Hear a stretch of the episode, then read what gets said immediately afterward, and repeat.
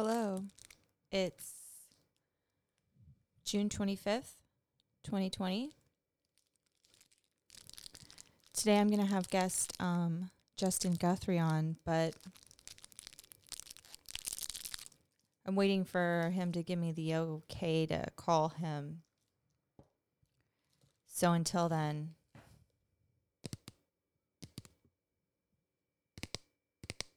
we're going to do some sounds.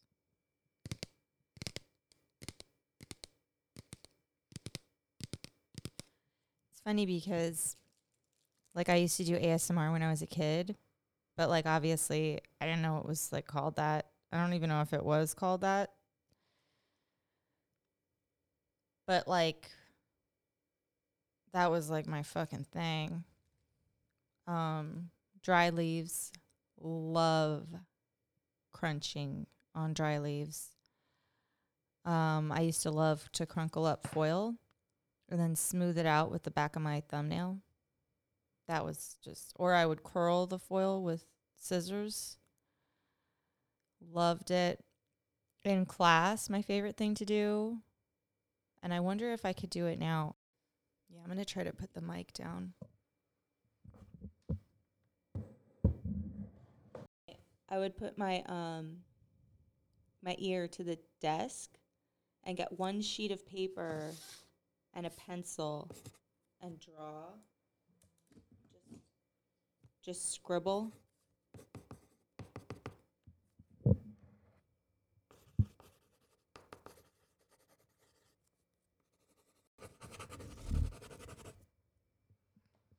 Kind of hard to pick up with this big old mic. God, but I love doing that.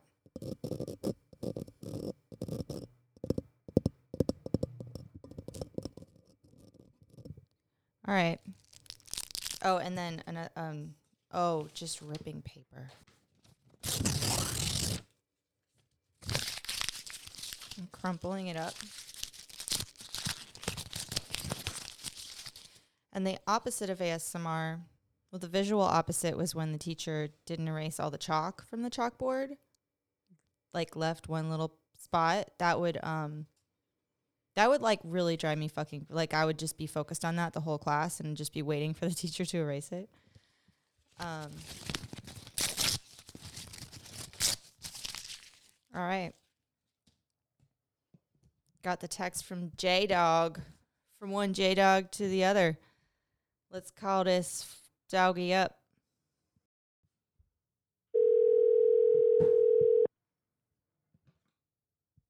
Yo. Yo. What's up, Jesse? What's up, Justin? I'm chilling. Chilling. I'm recording already, just so you know. Okay, cool. How are you so, today? I'm good. I'm good. I just hung out with a friend. Got some food. Hung out at this park called uh, Pregnant Park. Looks like a big pregnant belly. Wow. And it's called that? Yeah, it's called Pregnant Park. Is it like a mound? Yeah, it's like a big grass field in the middle. There's just a giant mound. Wow. Interesting. It's not one of the Indian mounds. Pretty cool. It? Um, I don't know. I think it's just man made. It's like in the middle of the city. Well, the Indian ones were man made too. It have might you, be. Have you looked into the mounds? Because there's like thousands of them in America. Yeah. There's, I want to get this encyclopedia. It's like an encyclopedia of mounds, like all over America. Um, and it shows like a maps of where they all are. Have you ever like looked Whoa. into that? I've only listened to like one podcast about mounds and it like was one of the crazier things I've ever heard. It was really wild. I know they're there. I know in Europe too, like across the other continent, there's like circle pits everywhere. Yeah. Yeah, and those like weird like mazes thing, those yeah, like earth. What are they called? I guess they call them mounds. Well, they're also called something else, like earth. They're on. There's some mounds on one of the quarters. Huh. Uh, I can't remember well, what state, but Snake Mound in I think Ohio. Yeah, the Snake Mound. That's that one's pretty impressive. It lines up right at the solstice, I believe. Yeah, they all kind of have a they have a thing that's like a part of it where it's like they're not just like rando, you know. hmm But who knows? Maybe that pregnant park is one of the mounds. True. It could be. It could be the biggest mound because it's pretty giant. Really? It's like pretty big, yeah. That's cool, man. Like during winter, people like snowboard down it and stuff. Oh shit, it's really big. Yeah, it like sticks up pretty high. Wow, that's cool. I actually got my first camera stolen in that park. I left my car there and someone broke in and stole my first camera. It was probably my fault. I'm pretty sure I just left the door open because they didn't like break the window. It was just gone. Dude, that sucks though. They got But um, they got some mystery photos. I know. I wonder if they even went through it, Oh, or if they were right. just like trying to get rid of they it. just like sold it or something. It would be cool if they like stole it, got into photography, Yeah. and just stopped breaking into cars. We're like, this is really sick. That's kind of what I was imagining happened. I don't know why. That's but well, not quitting breaking into cars, but that they were like stoked about the camera, but that's probably I don't know, maybe I've heard like a lot of skate podcasts. Like people are like, "How'd you get into skating?" And they're like, "Oh, my older brother like stole a skateboard and gave it to me." And like that act of like whatever Yeah. turned into like someone's whole career and like life. Damn. Fucking acts of whatever. Changing people's lives over here. Yeah. That's cool. Yeah, I've been listening to uh, Rocket Queen all hell, day, Hell yes. Trying to give my argument of why it's the best. Not my favorite, but why it's the quintessential Guns N' Roses song. Okay. I'm ready to hear why. So it's really not a popular song by them. Like you, I don't know if you anyone's ever heard it on the radio, especially in Uh, LA where it's, it's just rare. Paradise City. Yeah, it's, It's very rare. rare. Like once a year, maybe once every couple years. It's and it's probably because rare. like the sex, like the sex act in the middle right. Was it Which Duff's girlfriend? adds to why it's one of the coolest Guns N' Roses Yeah. songs because it was Steven Adler's girlfriend. oh, it's Adler. Oh. And so I guess what happened is she was like, "So what are we?" And he's like, "We're nothing. We're just friends with benefits or whatever." And she got mad and she was like, "All right." And then she went to Axl, and she heard Axl wanted like a sex recording in the song. So she's like, "I'll do it." He was like, "Screw it, let's do it." And so they did it, and Steven Adler didn't know till after. Yeah. Wait, they did it in the recording studio too, right? Or in In the in the booth, yeah, in the booth. Oh, classic. classic. So I was like, that adds to it. There's like this kind of infighting with the group, you know, like classic like um Fleetwood Mac style kind of. Yeah. And then it's kind of like best of both worlds because you got the kind of cocky bravado first half, yeah. and then the second half is like kind of the emotional, like kind of like intimate side that Axl shows, and it's like. It's like Mr. Brownstone mixed with Patience or something. Mm-hmm. Yeah. I think that's why I like Axl so much because, like, he comes off as like this really arrogant, like, asshole, and he is, but he's also like really sensitive. Like, he would just like lock himself up in his room and like while the, the boys were like partying and tearing the house down and shit, and he would just be like working on songs and stuff, Probably crying. probably crying. Yeah. just crying, writing music, but then also probably has like a shift of mojo and goes out and is the cockiest dude in the room. I, you know what? I, I have never looked up his like astrology chart. That'd be interesting. Astronomy? I get confused. Uh yeah, I'm gonna do that later. Um I can't believe I never have. But he's definitely got Well, some and like also polarities going on. Yeah, what He might even be like bipolar, but um, he uh, remember when he jumps in the crowd and steals that guy's camera? Yeah, I forgot about that. Yeah. That was to Rocket Queen. oh, more. I love that. There's more. God, I want to know what outfit he was wearing. He was wearing something crazy. I remember he had like a like short shorts and like a jacket and like a headband. Yes. Oh, classic. But I, remember he got like God, charged with ensuing a riot. Oh, right. Do you know what happened? so I want to hear your case of Civil War. Well, oh, right, Civil War. Well, that's just that's also a rare one. It's rare. You don't hear it on the radio that often. I, um, I don't know if I ever have. Maybe one time, but it's just so appropriate, you know. It's so and it's so crazy where you're like, Axl wrote this. Like, what the fuck is going on here? You know. But he wa- he really was like a poet. He's a well, he I guess he still is alive, but you know that 13 that that album chinese democracy that took him like 14 years or something like it's sad because it really could have been good you know but it, It could've, yeah. it, it was just like way too many instruments and like um Yeah, it's kind of like in. Uh, production it seems, seems like it happens to a lot of people, like in their mid careers. it's so weird you think people just keep getting better but then a lot of times they don't Because it's kind of like it worked for Brian Wilson, and that's about it. have you do you have that mark the marc canter's book No, They is that about Guns N' Roses? Oh, dude, they sell it at Canter's Diner on Fairfax because Marc Canter. Oh, the Canter's book. yeah, because the Canter's guy grew up with Ah. Slash. He was like Slash best friend. Yeah, So that's where I get a lot of my Guns N' Roses fun facts and shit. But I Ah. haven't. It's been a while since I, you know, I got that like a long time ago. Because I was wearing the shirt, a Guns N' Roses shirt in Canter's, and the old lady that was working there was like, "Oh my god, you got to get the book!" And I was like, "Well, there's a book," and then I like bought it instantly. But that was like ten years ago or something. It's kind of crazy that's crazy. to think about. Yeah, I feel like w- family should hold that.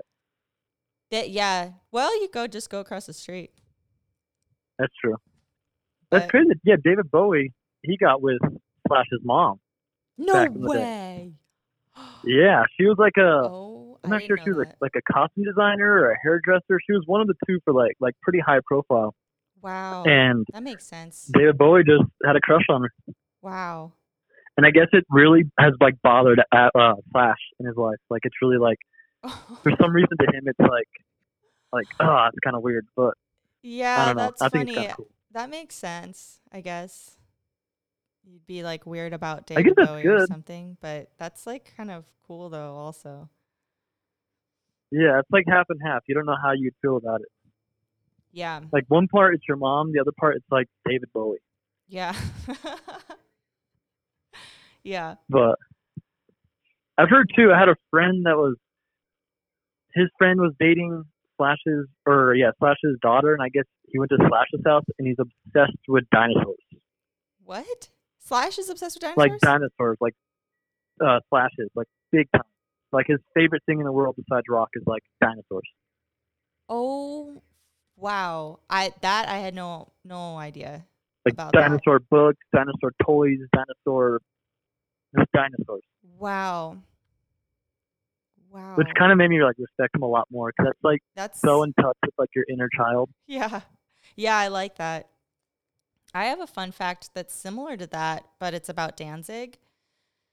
Hmm. Um, so he has two houses. One is on Franklin and one is in Cheviot Hills, and it's one of Lucille Ball's Yeah. old houses. But the one on Franklin that everybody knows where it is and like they drive by it and there used to be a pile of bricks and some vandalism and shit and just this like creepy fence that's always locked and stuff. But I have a friend that was like doing some work on his house, like plumbing or something, and he saw that he had a My Little Pony collection in one of his bathrooms. Like it was filled with My Little Ponies. Crazy. Yeah. Isn't that wild? I, I think that's one of the things It kind I of really makes sense like though. about A lot of him, though. rockers. Yeah, they they have to balance it out somehow. Yeah, 'cause that's so much like just craziness, just crazy energy. Yeah, you got And when you think of it rock and with- roll, it's pretty, pretty childish in a way, like rocking. You know, like just rocking Yeah, out. yeah, it really is. So to keep doing it your whole life, it kind of probably like keeps you in that young like time. Like I was watching the uh Liam Gallagher documentary, and on like Crackle or something, Wait, who's that? and, uh, from Oasis. Oh, okay. Oh, I love Oasis. I just I don't know their and he was names. talking about having a band for 20 years and just constantly be on the road. He said he really didn't like grow up until the band broke up because he was like, oh shit, like that from 18 years old. I was 18 Wow. until the band broke up, and then I was 19. But I was actually like in my 30s. Right. Dang. So I can see like the dinosaurs and the My Little Ponies. It kind of like makes sense that if you're always on tour, always in that mindset, you kind of just stay the same age you started. Especially Yeah. with the drinking and the drugs. Yeah, totally. That makes sense. And then you're like, all right, I have a ton of money. I'm fucking investing in My Little Ponies and dinosaurs. Like anything you were into at 18, you can maximize it when you're like rich and 30 and retired. Like, The Sanrio store. like that's what a little kid would do. Like a eight year old would be like, I want every dinosaur in the world. yeah, when I grow up, I'm going to spend my money on dinosaurs. Yeah. And then they like if your and then like you niece or nephew that, you would really believe it. Yeah. Yeah. Well, I'm But, over here um, playing with Legos, so. But it's a good thing. I mean, it's- honestly, it's a bad thing, but it makes sense why rock and rollers yeah, kind of are into that. well, it would also make sense why a nanny would be because I'm exposed to all these fucking cool toys all the time, and then it's like you know you build something cool and then the kids destroy it, and you're kind of like, I kind of just want to make something and have it not get destroyed, you know, like Yeah, it's not satisfying. especially so I the was Legos like, you make, I'm just gonna fucking buy some Legos, but they're because your Legos are like abstract, Thanks, like man. temples. It's like oh yeah, the temple ones. Yeah, they're like temple Those are sick. Thank you. I'm I'm working on making little lights. I want I want to make them light up, you know, and I want to make a really big, Oh. like a bigger one, because they're all still pretty small, you know. and they're kind of fluorescent, so that's like I can see the light going through them really nicely. Yeah, there's like some clear orange fluorescent. Um, But even art, like lately, I've Yeah. realized a lot of my art revolves around like toys yeah, and like things of that nature. It's almost like I don't know, like It's like therapeutic. I don't know if it's like getting over childhood trauma or if it's Yeah. just like kind of being in touch with that because it's like good for you. But Well, at this stage I have in our noticed that about myself. yeah. Well, how old are you?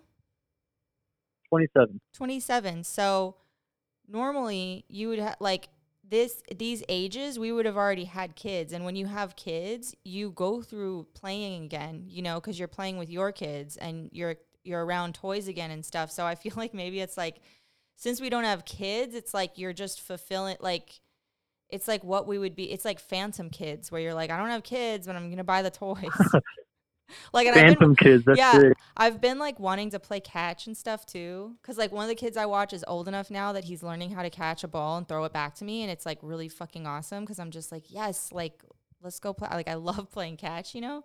So fun. That's true. Because I'm like, uh, I hang I- out with my nieces Yeah. and it's the same thing. It's like I find myself like they're like pick a movie, and I there'd be like a new movie, and I'd be like, no, let's not watch that. Let's watch uh, All Dogs Go to Heaven. And it was a part of me like yeah. wanting to watch All Dogs Go to Heaven, but like yeah. kind of like bridge the gap. Like let's watch a kid movie, but let's watch one from my childhood. Yeah, totally. Totally. I well when I'm when I'm nannying and the and the TV's on or something, um, because some people don't watch TV, some people do. But if they do and there's something on and the kid wants to watch something, like I'll put on like old cartoons, like on YouTube or something. And they Mhm. love it. They're like, What is this? And I'm like, dude, it's Bugs Bunny. Like this is classic. Like you gotta know Bugs Bunny and like the silly symphonies, you know? Like that shit is so good. It's super classic, and it, I think it affects our generation's art a lot too. Totally. Like we grew up watching Ren and Stimpy, which is demented when you look at it insane. like at our age, Yeah. and I was so into it. And my Oh, dad, we who was kind of like with it. Yeah. my dad was super into it too, probably more than I was. Same. And it was same. like exactly his thing. Like, I'll watch that. That's cool. I'm, I'm not gonna watch Care Bears, but I'll watch Ren and Stimpy. yeah. No, I w- that's so funny. I was just thinking the other day how I was remembering how we had like Beavis and Butthead comics in the bathroom growing up. Like at my dad's house, it was like me, my dad, and my brother, and it was like there was always Beavis and Butt. There was always comics everywhere, but like Beavis and Butthead, Ren and Stimpy, the Freak Brothers, the like furry Freak Brothers. But like those were all things that would normally influence. Like it, it was like a little bit of a different generation, you know. Like it was a combo. But yeah, it was like do you know the pre Furry Freak SpongeBob. Like SpongeBob added adult themes, Oh, but like Ren yeah. Stimpy went all the way. oh no, they Ren kinda and toned Stimpy it down was an adult show. Yeah, that shit was wild. Like Space Madness, like it's kind of crazy watching that now. It's like that's really what it would be like to go insane, and it's just like a little kid just staring at it, just Yeah. absorbing it. Oh no, we went wild for that shit. But it is funny, like a lot of parents weren't like that, and Yeah. because your dad's an artist, correct? Yeah. Come on. And my dad was like kind of just like a rock and roll party guy. So it is funny, like the things our dads let us see kind of influenced our art too. Yeah. Oh, totally. Not a lot of censorship. Also. Not a lot of censorship, and a part of it was my dad being ornery. Like, God, I don't want to watch this all day. We have to watch something cool. So yeah. he'd put on Spawn or something. No, totally. If if me and my brother were ever caught watching like um Full House or something like lame, like our parents would make fun of us and be like, "Why yeah, my dad guys too. He'd put be like, something?" "Oh, are you a baby?" Yeah, like they would totally make fun of us and just be like, I don't know, they would just laugh at us, and then we would like. It's interesting, yeah. Like, and They my were dad, right he even got too. Like we, yeah, he got in trouble for it. or yeah, he got in trouble for it because in kindergarten, or no, in preschool in pre-K, I got caught drawing um, Blade, but the teachers didn't know who Blade was, so all they saw was me drawing this vampire guy cutting off other vampires' heads, and they thought I was like a mental case, oh my god. like a serial killer. yeah. Oh my god. So they brought my so parents good. in to have a discussion, and my dad's like, um, "Oh, what the hell? That's Blade. He's a vampire." Like so unknowing that it's probably not good for like a five-year-old to be watching that much death. Yeah. and my mom was so mad, but she really couldn't do anything with it because my parents were divorced. So I just oh was Oh kind of censored with my mom, and then anything Yeah. goes with my dad. Yeah. Similar kind of thing for me, actually. So it's almost like having two childhoods. Yeah, that's what it felt like. Going back and forth all the time. which time. is kind of interesting because it kind of gives you like two separate views of the world. Yeah, two very different views. Because like my dad was like kind of broke and like kind of lived in the bad neighborhood Yeah. and like had no censorship. But my mom was in like a nicer neighborhood, like very stable, very kind of like conservative. And so, like I literally saw the like the goods and the bads Yeah. of of both. like childhood. Yeah, and the importance of like a little bit of both. Exactly. Like we went to go eat at this place that was by it's in Albuquerque. It's like this neighborhood called the War Zone. It's kind of like where all the gang territories are. They call it the War Zone. Oh, And me and my dad used to have an apartment there. wow. And I was like telling my buddies this story where there was a a short person that lived like two apartments next to us, and he always had like these really beautiful girlfriends at the house, like a new one like every week. And I was like, dang, dad, that like that short person has so many like hot girlfriends. He's like, son, those are uh, prostitutes. Oh my god. And so I was like, what? And it was like when I first learned what a prostitute was because this short guy had these beautiful girlfriends. And I was like, oh my god.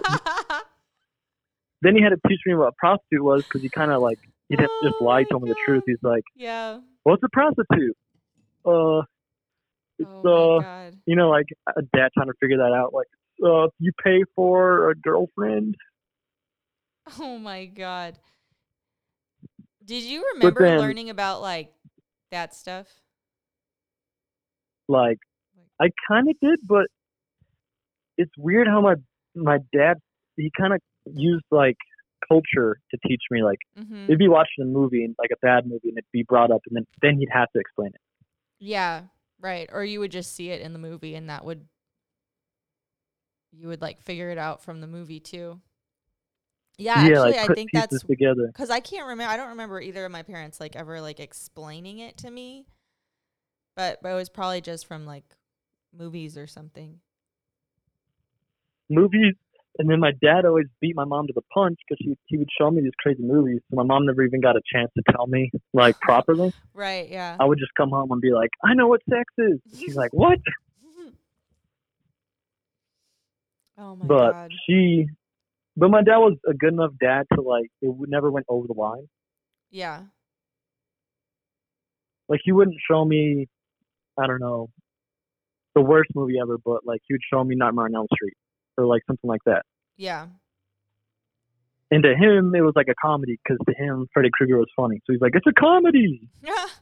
did he grow up without censorship? Like, did he grow up seeing crazy shit too? Um, kinda.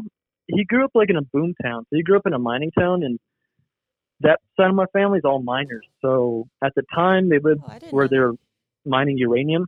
So Oh my he god. pretty much like, yeah, and Grant, New Mexico. Was this and on the res- so- the reservation or no? This was by it, yeah. Oh my god. And so my family was like super poor in the Depression, Oklahoma Yeah. and Texas. Like one side was um, dryland farming, which was really hard, and the other was just super poor Okies. Yeah. And then both sides, they were like, pretty much had a call for people like, hey, come to New Mexico and mine, and you'll be rich. Yeah. Oh, So God. pretty much every poor person from Oklahoma was like, well, let's go, let's all go to New Mexico. And then that's where my grandparents met because both their parents moved to New Mexico to be miners. And everyone did get rich. Like Grants was huge. wow. Like everyone had money, everyone had cars. It was like super working class, like dirt bikes and alcohol and yeah. just partying. The 80s, like my dad said, literally one day, some guy came to high school from LA, like his dad moved there, and slapped the Van Halen record on everyone, and everyone just flipped out. Wow. Wow. He said it was like that much. It was like one Oh. Van Halen record like changed the school. This is making me sad for like now, for the now times. And oh yeah, because now Grant is There's nothing. it's a disaster. Everything's a disaster. Well, what did everybody get sick like from the uranium? or- No, no. they just- I mean, I think people did get sick, but no one like immediately. Like right. my great grandpa was a uranium miner his whole life, and he lived to be in his like 93. Wow. But I guarantee you that people that you know you don't immediately see we're sick. Like no one I knew, but guaranteed people around it were sick, Yeah. Oh man. like a hundred percent. But um, so yeah, my dad just grew up in that environment, and he went to the Navy during peacetime, and pretty much just partied, just partied and had that boom mentality energy, Do you think we'll ever party again? and again? kept it going. Think we'll ever party again? I don't know. Because the way he explained partying in the 80s was so different than it is now. Oh man. Yeah, what was it like Just in the kinda like Just that Van Halen energy, just party, Yeah. just girls and cocaine, and it was like real cocaine, and you know, it was like a whole right. thing behind it. And then the 90s came, and then you get Alice in Chains, and you get Stone Temple Pilots, and you get that depression, that like darkness, that you know, that like Everybody Matrix, like goth scene. yeah. Yeah, everyone died. And then that's when like Yeah, his life kind of like took a turn. that's when I was a kid. So we got the like everybody's dying from heroin, you know, when you're like 7 and Exactly. you're like, "Oh shit, what? What?" Exactly, and the coke turns into meth, and then it just all downhill. Yeah, and now the coke isn't even meth, it's like fucking fentanyl or whatever the hell. Yeah, which hardly makes sense because it's It's not even aren't the fentanyl the downer. Yeah, I don't really get that. Well, I guess they just put a little bit in there with all the other crap. I, who the fuck? I don't know why people still do coke. Honestly, Yeah, like there's probably I wonder if anyone's ever even done coke. yeah. Like I wonder the level, of like what the purest coke I've ever done is. I haven't done it much. Yeah. because I'm just not impressed. You know, it's kind of just like really, like give me a fucking That, and I feel like- strong coffee. Shit, like let's get jacked on like that instead. Like that would probably do more, but. Even Molly, it's such a Russian roulette. Oh my god. Yeah, I know it's weird. You got to get that real MDMA, but it's so sen- like if you get the real shit, then it's kind of more sensitive to your like if you if I worked all day, I can't do MDMA in the after like at night. Like I can't do go to a rave on a Friday night. You know what I mean? Yeah, Uh, You got to cuz or else you'll just be so tired it won't like be as good. hmm Like almost sometimes people need that little bit of meth to like party all night. Yeah. No, the I mean, well, the but it is funny. the It's like meth, half and half. the I've like E is fucking amazing.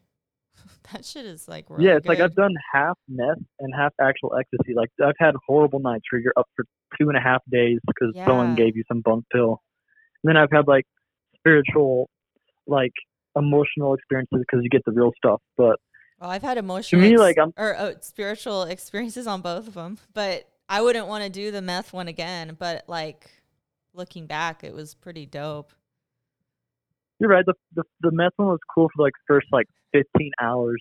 Yeah, right. Then the rest was horrible. The rest was bad. The next day was terrible. But like, and then when you get the good MDMA, you're like, wow, there is no come down.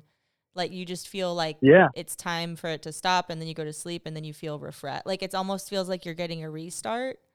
Whereas the other one But every feels day, like like, the killing gamble you. gets higher. the what gets like higher? the gamble of getting the gamble, Oh. the Russian roulette. It's less oh and less man, I bullets get every you some day, good like, shit. We got or I more got and a, more bullets. I got a good connection lately. Well, Like, I I remember to hit him the, up, uh, but me and my buddies did all the meth one once, and um, we were at a table outside, and it was kind of chipping away a little bit, like 'cause like the rain. uh-huh. And then while we were talking, we didn't realize that we were chipping away. We're just like taking off the chips. And then the next day, or I guess the next day and a half, two days later, when we finally fell asleep and woke up, that table was completely clean because we chipped off every single piece of chip. That we chipped the whole layer off, That's but we didn't realize it. We Dude. That's what's up though. That it's shit like that that I'm like, yeah, like I would never be a heroin addict. Like I would totally be a tweaker, you know? Cuz like that Yeah. I could do that even sober, chipping away something on And it was table. a big table. It was like five of us just Oh chipping, not even realizing. No, honestly, that sounds like a great night to me. Like that I It was cool. chipping away at, And then we a- went and walked around the park. Yeah, that sounds great. I way rather do that than like what do you do on heroin? Just like pass out or something? Yeah, I guess you go to sleep, not out, unless you do a Not out. speedball. Some people though, they do heroin and they seem like they're on meth. So I feel like it might affect people differently. Well, But a lot of people do both, yeah. I like guess at the same time. I'll just smoke weed and drink some coffee. That shit'll fuck you up. That's like nature's speedball or whatever. Or like the chiller man. There's a part of me that'd almost rather do a speedball. Weed fucks me up. I get Oh really? and coffee. Well, I'm that's like, what I mean. Like yeah, those we- two things are strong. Like you could really get jacked up on strong. weed and coffee. Yeah, that's like my nemesis. Yeah, I'll feel it the, ne- the next much day in cut the out morning. everything out of my life. Really? No, I'm like- no substances, or No substances. that's cool. Just How totally cut it out. Yeah, I feel great. that's good. That's cool. It's like I don't want to be that preachy guy, but it does feel a lot better, Yeah, and it I- does yeah. feel like my life has like gone more positive and like almost there's almost no downside except I don't have that like release anymore that like drinking and drugs can give you like that I don't know that like cathartic kind of boost. yeah, yeah. But But you're on a I don't different. even know if I need it. it's it's kind of exhausting. I mean, I can't really drink anymore. I just it just it makes me feel like shit, you know? Like even if I just have like Mhm. one beer, I'm like this is stupid. Like I just don't even get it. So I think that's part of age too, because our liver just yeah. doesn't doesn't run through our liver as quick as it used to. So you kind of get like leftover toxins. I guess that's a lot of it. Yeah, I think I just also have a hard time. I'm a slow detoxer, Mhm. so I it's never really been I've never really got like been a drinker, but weed too. Like And I I don't know, I've t- I tone it down. Like a eighth will last me like months, you know. But I sm- usually Mhm. smoke a little every day. But that little So you were bit saying you attribute a lot of that to like magnesium. Yeah, yeah. I toned it down a lot when I started taking magnesium. The like magnesium bicarbonate, especially like, and then magnesium chloride too. But it's not as good to eat that. You know, it's better to like soak in that than to drink it. But like Epsom salt. yeah, but real sea salt, not the because Epsom salts are um magnesium sulfate, which is made in a lab, which is like Mm. it's some people like it, whatever, but like I just rather have the stuff from the ocean, you know, like the natural. It's way It more. makes- it's way more expensive. It makes though, so much so- sense. It sucks. Like It every just seems logical. You'd want. yeah it that's how i feel about it but and um but then it just sucks because it's like you know epsom salts will be like seven bucks and like the sea salt is like 20 bucks or something for the same amount Yeah, it's not that much more it. but it's kind of just like what are you gonna do But even like vitamin C to get like the whole food version's like more expensive than like the Oh. ascorbic acid. i know it's absurd it sucks when you learn about shit because then you're like great Yeah, it's like a and there's a part of me too that's like, of course it's more expensive. Like, yeah is this also a conspiracy? Goddamn. Yep. Yep. They don't want it to be accessible. But luckily, a lot of that stuff is small and you just hold it under your phone and fucking want, you know. I guess I shouldn't That's be. true. Or like, I oops, should I be forgot. saying that, but yeah. There's ways. No, been- nature finds I've been a on way. my healthy tip. It does, and I mean, it makes sense too. Like I made this uh, photo once, and it was all the 13 major elements of the body, and it's like Oh, cool. um, carbon, oxygen, all these things, and yeah. it just really made me think. Like we are all those pills. Like to think that we don't need them is insane because that's what our body's made out of. yeah. Yeah. It's no coincidence that our food is like depleted from all of the nutrients and like min- Exactly. the And then the way we eat eat 'em, water too. and yeah, and then they're like fortified with like fake version. It's like everything's just like fake worlds. It's pretty cool. Yeah. it's fun. When you take a step back from anything, it's also messed up, Ba- yeah, basically. and it's only like it's only like 150 years. Yeah, it's not. That's the thing that really trips me out. I'm like, wait a second. This recent time, la- like, what all of the things we're so accustomed to is just like very recent. Like even Super recent. bathrooms Like uh, and plumbing and shit. It's just like, what the hell did people do before? I think that's why women wore long dresses. Because like in the Wild West and shit, when you had to go pee, it's like you'd be out. What? Like there wasn't always an outhouse. You're like out in the fucking middle of what? What was it? Who knows? But then you can just like pee just and you have it. a privacy. You know, it's not like wearing pants. Where That's you have to kinda fucking, like, like uh, expose your butt or whatever. that's what I'm making my new photo book about. It's kind of about the game of telephone Really? and how mhm, it's like how the things that were so pure and traditional for thousands of years, and how it's just instinctual in us. How Mhm. Yeah. about 150 years later, how the game of telephone has made us so backwards of what we used to do ceremonially. Yeah. Oh, that's cool. So it's like the things we think are traditional really aren't. Yeah, no. And the things we think Like, uh, are feminist really aren't. Exactly. Like I had a discussion with my friend. So we were at a sweat lodge and we were talking about how oh it's cool, you know, we're doing our traditional thing, and he was like, Mhm.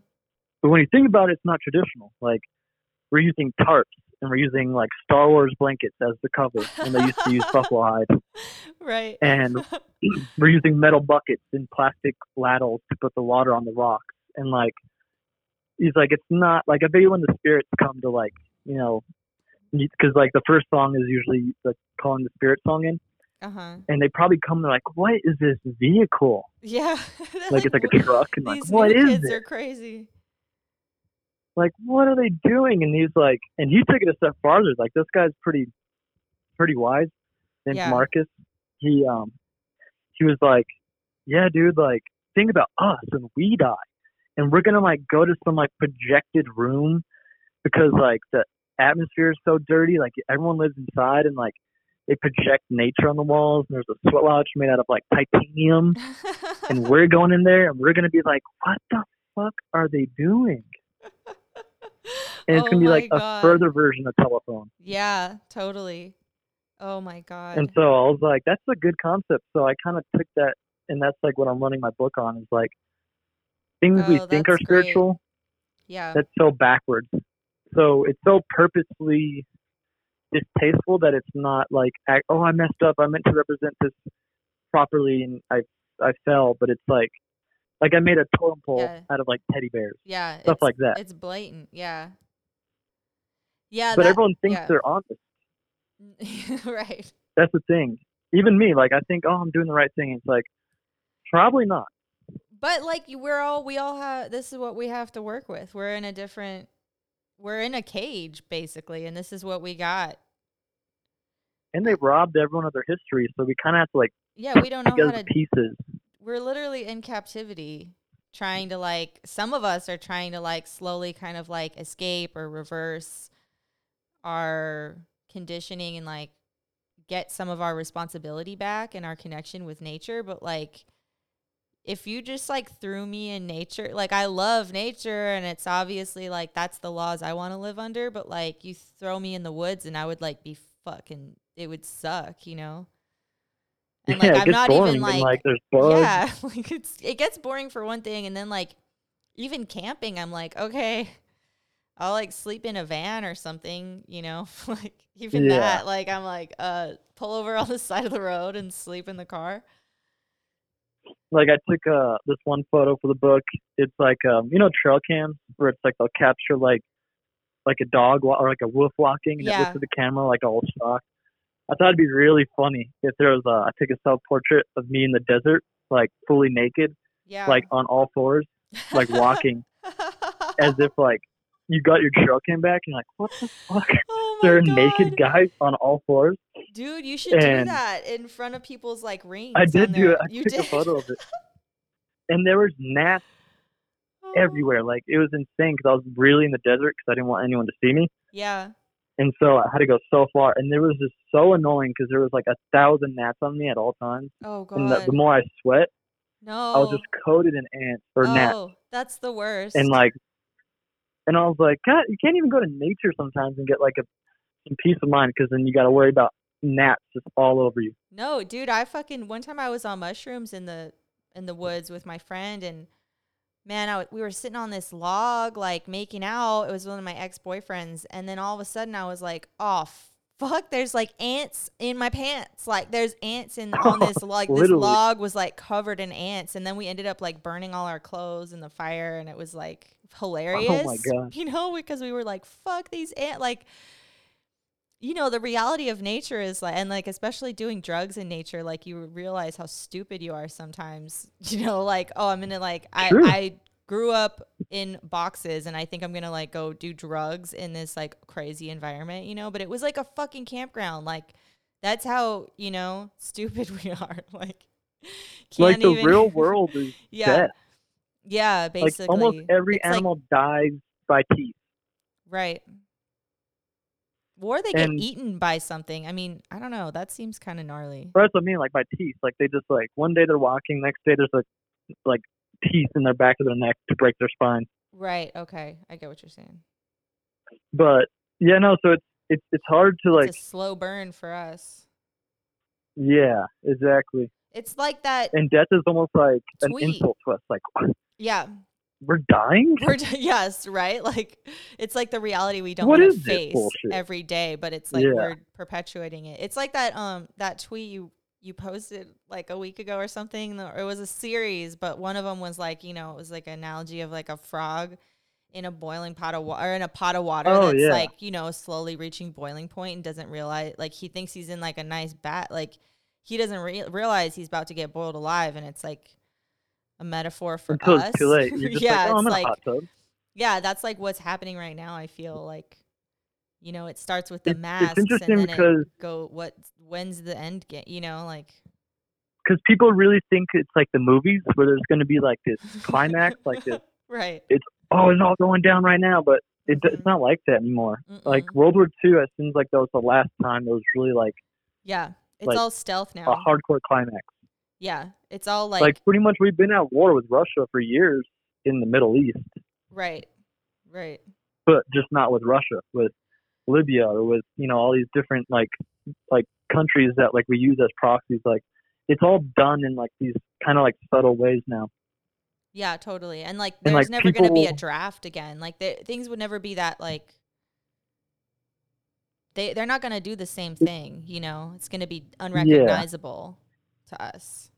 Exactly. Even like the police brutality, it's like it's just happening slowly. Like it's not gonna be like one day like cops just kill everyone. It's like it's just gonna be slowly and they're gonna just keep pushing it and pushing it. And people like most people are like not even most but like a good amount of people are like against it. But other people are like, ah, it's not that bad according to me. Like Right. the all lives matter people and all that. Because it's never gonna get to that point. Right. Yeah, I think it's really shocking to me anybody that thinks police reform. Like police reform something something needs to change. Like this system isn't right, you know, whether we need to create something new, but it's like it needs to be done by us. You can't just like Totally. I'm I'm worried that like people are gonna like, you know, quote unquote like bot like what, defund or get rid of the police and then they're gonna be like, Okay, cool, now we have like military control or it's gonna be something worse, you know? Whereas like Especially like, yeah, the corporate police. Like if Yeah. Amazon had their own private, Oh God, Because no, or at like that point- robots or something. Like, I'm just like, which how they already we- have. I went to a casino Oh, and there was a robot, like a police robot, Wow. and it was just roaming around the casino. Like and it, was, it had like the the No. star on it and the blue and the white and everything, Why weren't and it people just goes around looking to see drinks if people on are it? doing. That's so fucked up. It was so Well, weird, and, and it was it has, all like- friendly too. It was all nice. 360 cameras or some shit, or 180. Yeah, it looked what, like kind of like a What's all the way around?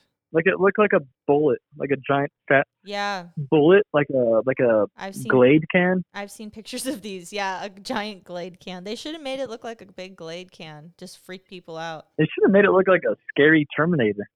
Yeah. But that's what I'm saying. They won't do that. That's what people expect. They they expect the Terminator to look like Terminator. Right. No, Terminator they're actually just looks like a friendly. Yeah, exactly. It looks like a friend, like WALL-E or something. Right. Or the um those yellow guys with the eyes.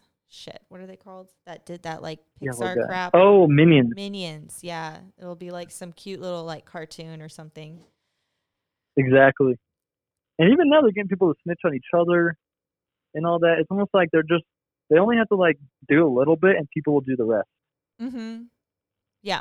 Like I was talking to someone and it was like you only need one psyop to kind of control a bunch of other people and then they become their own psyop. Yeah, exactly. Not realizing that they're just kind of doing someone else's bidding. Yeah, it just like breeds. Once you started it, it's it's all Yeah, it's a chain like, reaction. Yeah, p- different petri dishes or whatever with shit. You just like mm-hmm. then it mutates into something else. I don't like- know. It feels like we're doomed, honestly. But I like like what what is the doomed, actual like- solution? Like what could you possibly you know what I mean? Like wh- The, the way I look at it is the only way to date America is to leave America God. or find some land within America where you're going to be untouched, like Underground. my underground or somewhere. Because to try and Delaware. get this system to work where it's South extremely Dakota. equal. Is going to be. It's not going to happen in your lifetime. No. No, I don't know what the the way I f- look at- Yeah, no. I look at it like get enough money and just leave, Right, but where do you and go? then you can create your own utopia. You can go to I don't think we're going to be able to leave. Did you see the EU is like they're working on plans to like completely ban travel from America to the EU countries? Jeez. Well, I wouldn't want to go there anyways. I'd rather go. I wouldn't want to go there either, but I'm saying like, you know, I also kind of feel like the wall, the uh, the border wall is like to keep us in than less less of keeping other people from coming in. It's a slippery slope. Like where do we that. even have to go? Where could we go? Who would take us? We're we all have know. COVID. We're gonna spread it, you know. Like it's funny that my uncle, he's like a marine or ex-marine, like ex-fireman, like iron worker, badass guy, and he's pretty rigid and conservative. But he lives on his own land. He has his own like tiny little ranch with like horses. He's like an expert hunter. Like That's you know, he could get his own well. yeah. Like all these things. I'm like, that's funny that these are the guys that are gonna survive. Yeah. Well, and those Like, are the the people I'd want to be around. Like, whether I agree with them on shit or not, like, I feel safer around people that at least like know how to survive, not and aren't like dependent on like the grocery store Exactly. or like. Like to- he has it in. He has it all covered. But he's not even worried about that. He's like That's on the just how he mind state that to like live. everything's fine. Wow! Oh wow! That's how he wants to live. That's amazing. I'm Like- really blown away by people that think that shit's like fine and it's gonna be like okay or something, you know, or like when this is over, or like Yeah, he's just kind of like he doesn't really care. He likes to like do manly stuff. He makes he actually makes art. He makes these like like Kachina doll metal sculptures, like pretty oh. big, Oh. like five feet tall, and wow. he's retired. And That's super cool. That's all he likes to do, and that and hunt. Like he's so good at hunting that people Wow. pay him to go hunting with him. Wow. But it's funny because the people that really care, like like in the city, like oh it's going crazy, and the people that don't care are the ones that are gonna like survive. And like oh shit, the world ended. Yeah. I'm just like on my ranch. Right. Didn't even notice. I yeah, didn't to, even notice. I want to be one of those people, but I like I also kind of feel like it's just too late for me. Like I don't know how to like I really don't know how to do shit, you know? Yeah, it's it's like a lifetime of work. I could make a braid. I could braid grass if I had to. Maybe I don't know. I could probably teach myself. I could probably figure out how to weave something. Trying to think. Like I, Yeah, could, I I mean- could watch kids. I, that's all I know how to do. I could. uh Ah, But like desert land is really cheap. Like you can buy land really cheap in the desert yeah, we're and then get a well. we're looking Like into it. try to like get. I mean, my I told you my grandpa, my great grandpa from Texas, he was a dry farmer, and he would dry farm watermelons, which That's is incredible. um pretty hard, I guess. Yeah. Does he use a lot of ground so there's a way. There is a way. I we've been kind of learning about that. My dad's been experimenting with like different permaculture kind of stuff for desert en- environments, like how to keep the water in the ground, you know, Yeah, kind of keep it. from evaporating. And then also like little things too. Like I guess my grandma was telling me they had to put um, at a certain time of the year they'd put newspaper underneath the watermelons, every single one, because when animals would go next to it, they would step on the newspaper and get scared and run away. And that's how they kept Genius. animals off their watermelons. Oh my god, I'm gonna try that for some squash we got going right now. Yeah. But I had a bunch of mice in my house. I live like right now. I live like in a hundred year old adobe. oh, was it those little desert mice? Yeah, and there was a bunch. They Like are so because I had my dog living with me. but and, not in the uh. My dog went to go live with my uncle on that ranch. Hmm. It's not really a ranch. It's like a small desert plot. But Yeah. still, the dog I think would be a lot happier there because my grandparents it's kind of their dog and they had to go back to Alaska. Yeah. But the airlines aren't letting animals fly, so the dog had to stay here. Really? Like It as sucks. of when? Um, I don't know if they changed it, but definitely during the lockdown, which they were trying to get back home because they didn't want to deal with all that. So That's kind of crazy. at the time, and even the sense? Yeah, in that? I don't April- really get it.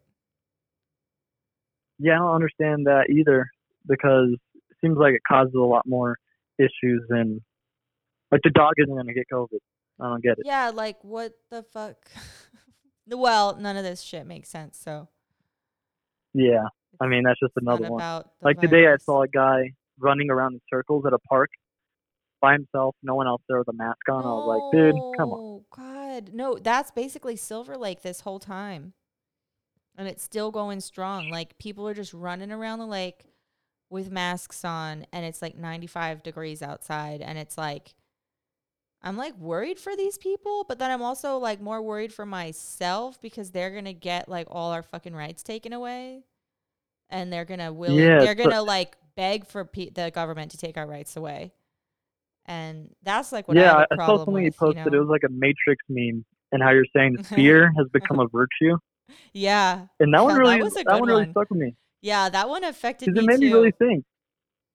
Because people do talk about fear as like this like strength now, like Mhm. I'm fearful, and you should be too.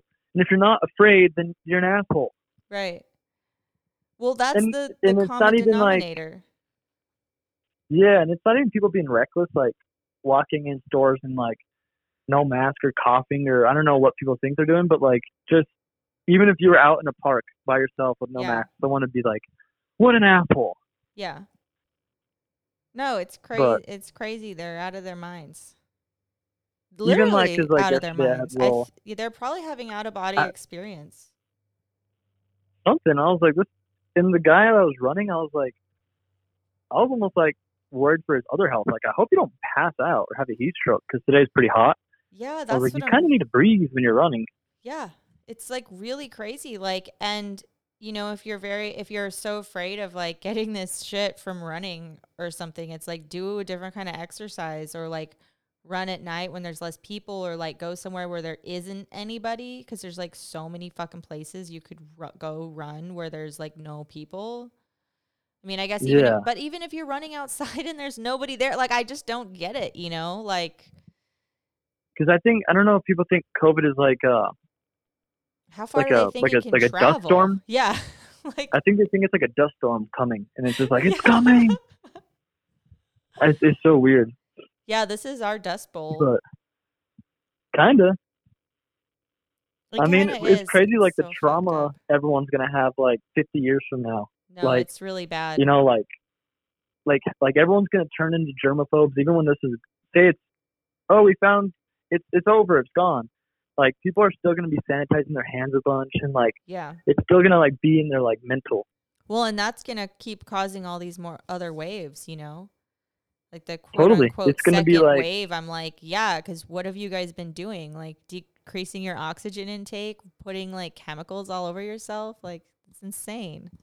Being all scared, like that's gonna lower your immune system so bad, more than anything, really. Like Mhm. and the amount of people going in with like anxiety attacks that don't even have COVID, which we still don't even know what it even is yet. Like, it's just sad too. Yeah. Like the people that preach science and they're they're like not even looking at the real shit. They think s- that CNN is is science and Fauci and all these like corrupt government agencies are Mhm. like real. Sci- you know, they think Well, like, oh, that, well, they must science- be legit. Well, because science is kind of in a way turned dogmatic in terms of like funding. oh yeah, absolutely. Like if you try to do, I mean, in art and anything, it's like if you try to do anything radical, you're not going to get funding. No, no, it's just yeah. Or if you try to say something that's going to go super against the status quo, no one's going to fund it, and no one's going to put you into like the media funnel. Yeah, nobody's gonna even want to be associated with you at all. Like you're not gonna have any peers, you know. Because I noticed like me and you, we try to like not, I guess, like hit people to like what we perceive as the truth.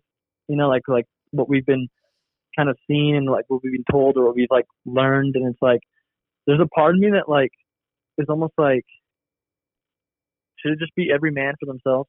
Like, yeah, and there's like you want to help people and and who knows we could be misguided like but all i know is that like that's the difference right there, though. Because like I think that all the time. You question yourself, which is like other people don't question anything. They don't question their own beliefs. Mhm. They don't question what they're being told. There's no questioning going on at all. There's only like the con- everybody else is a conspiracy theorist and I'm right.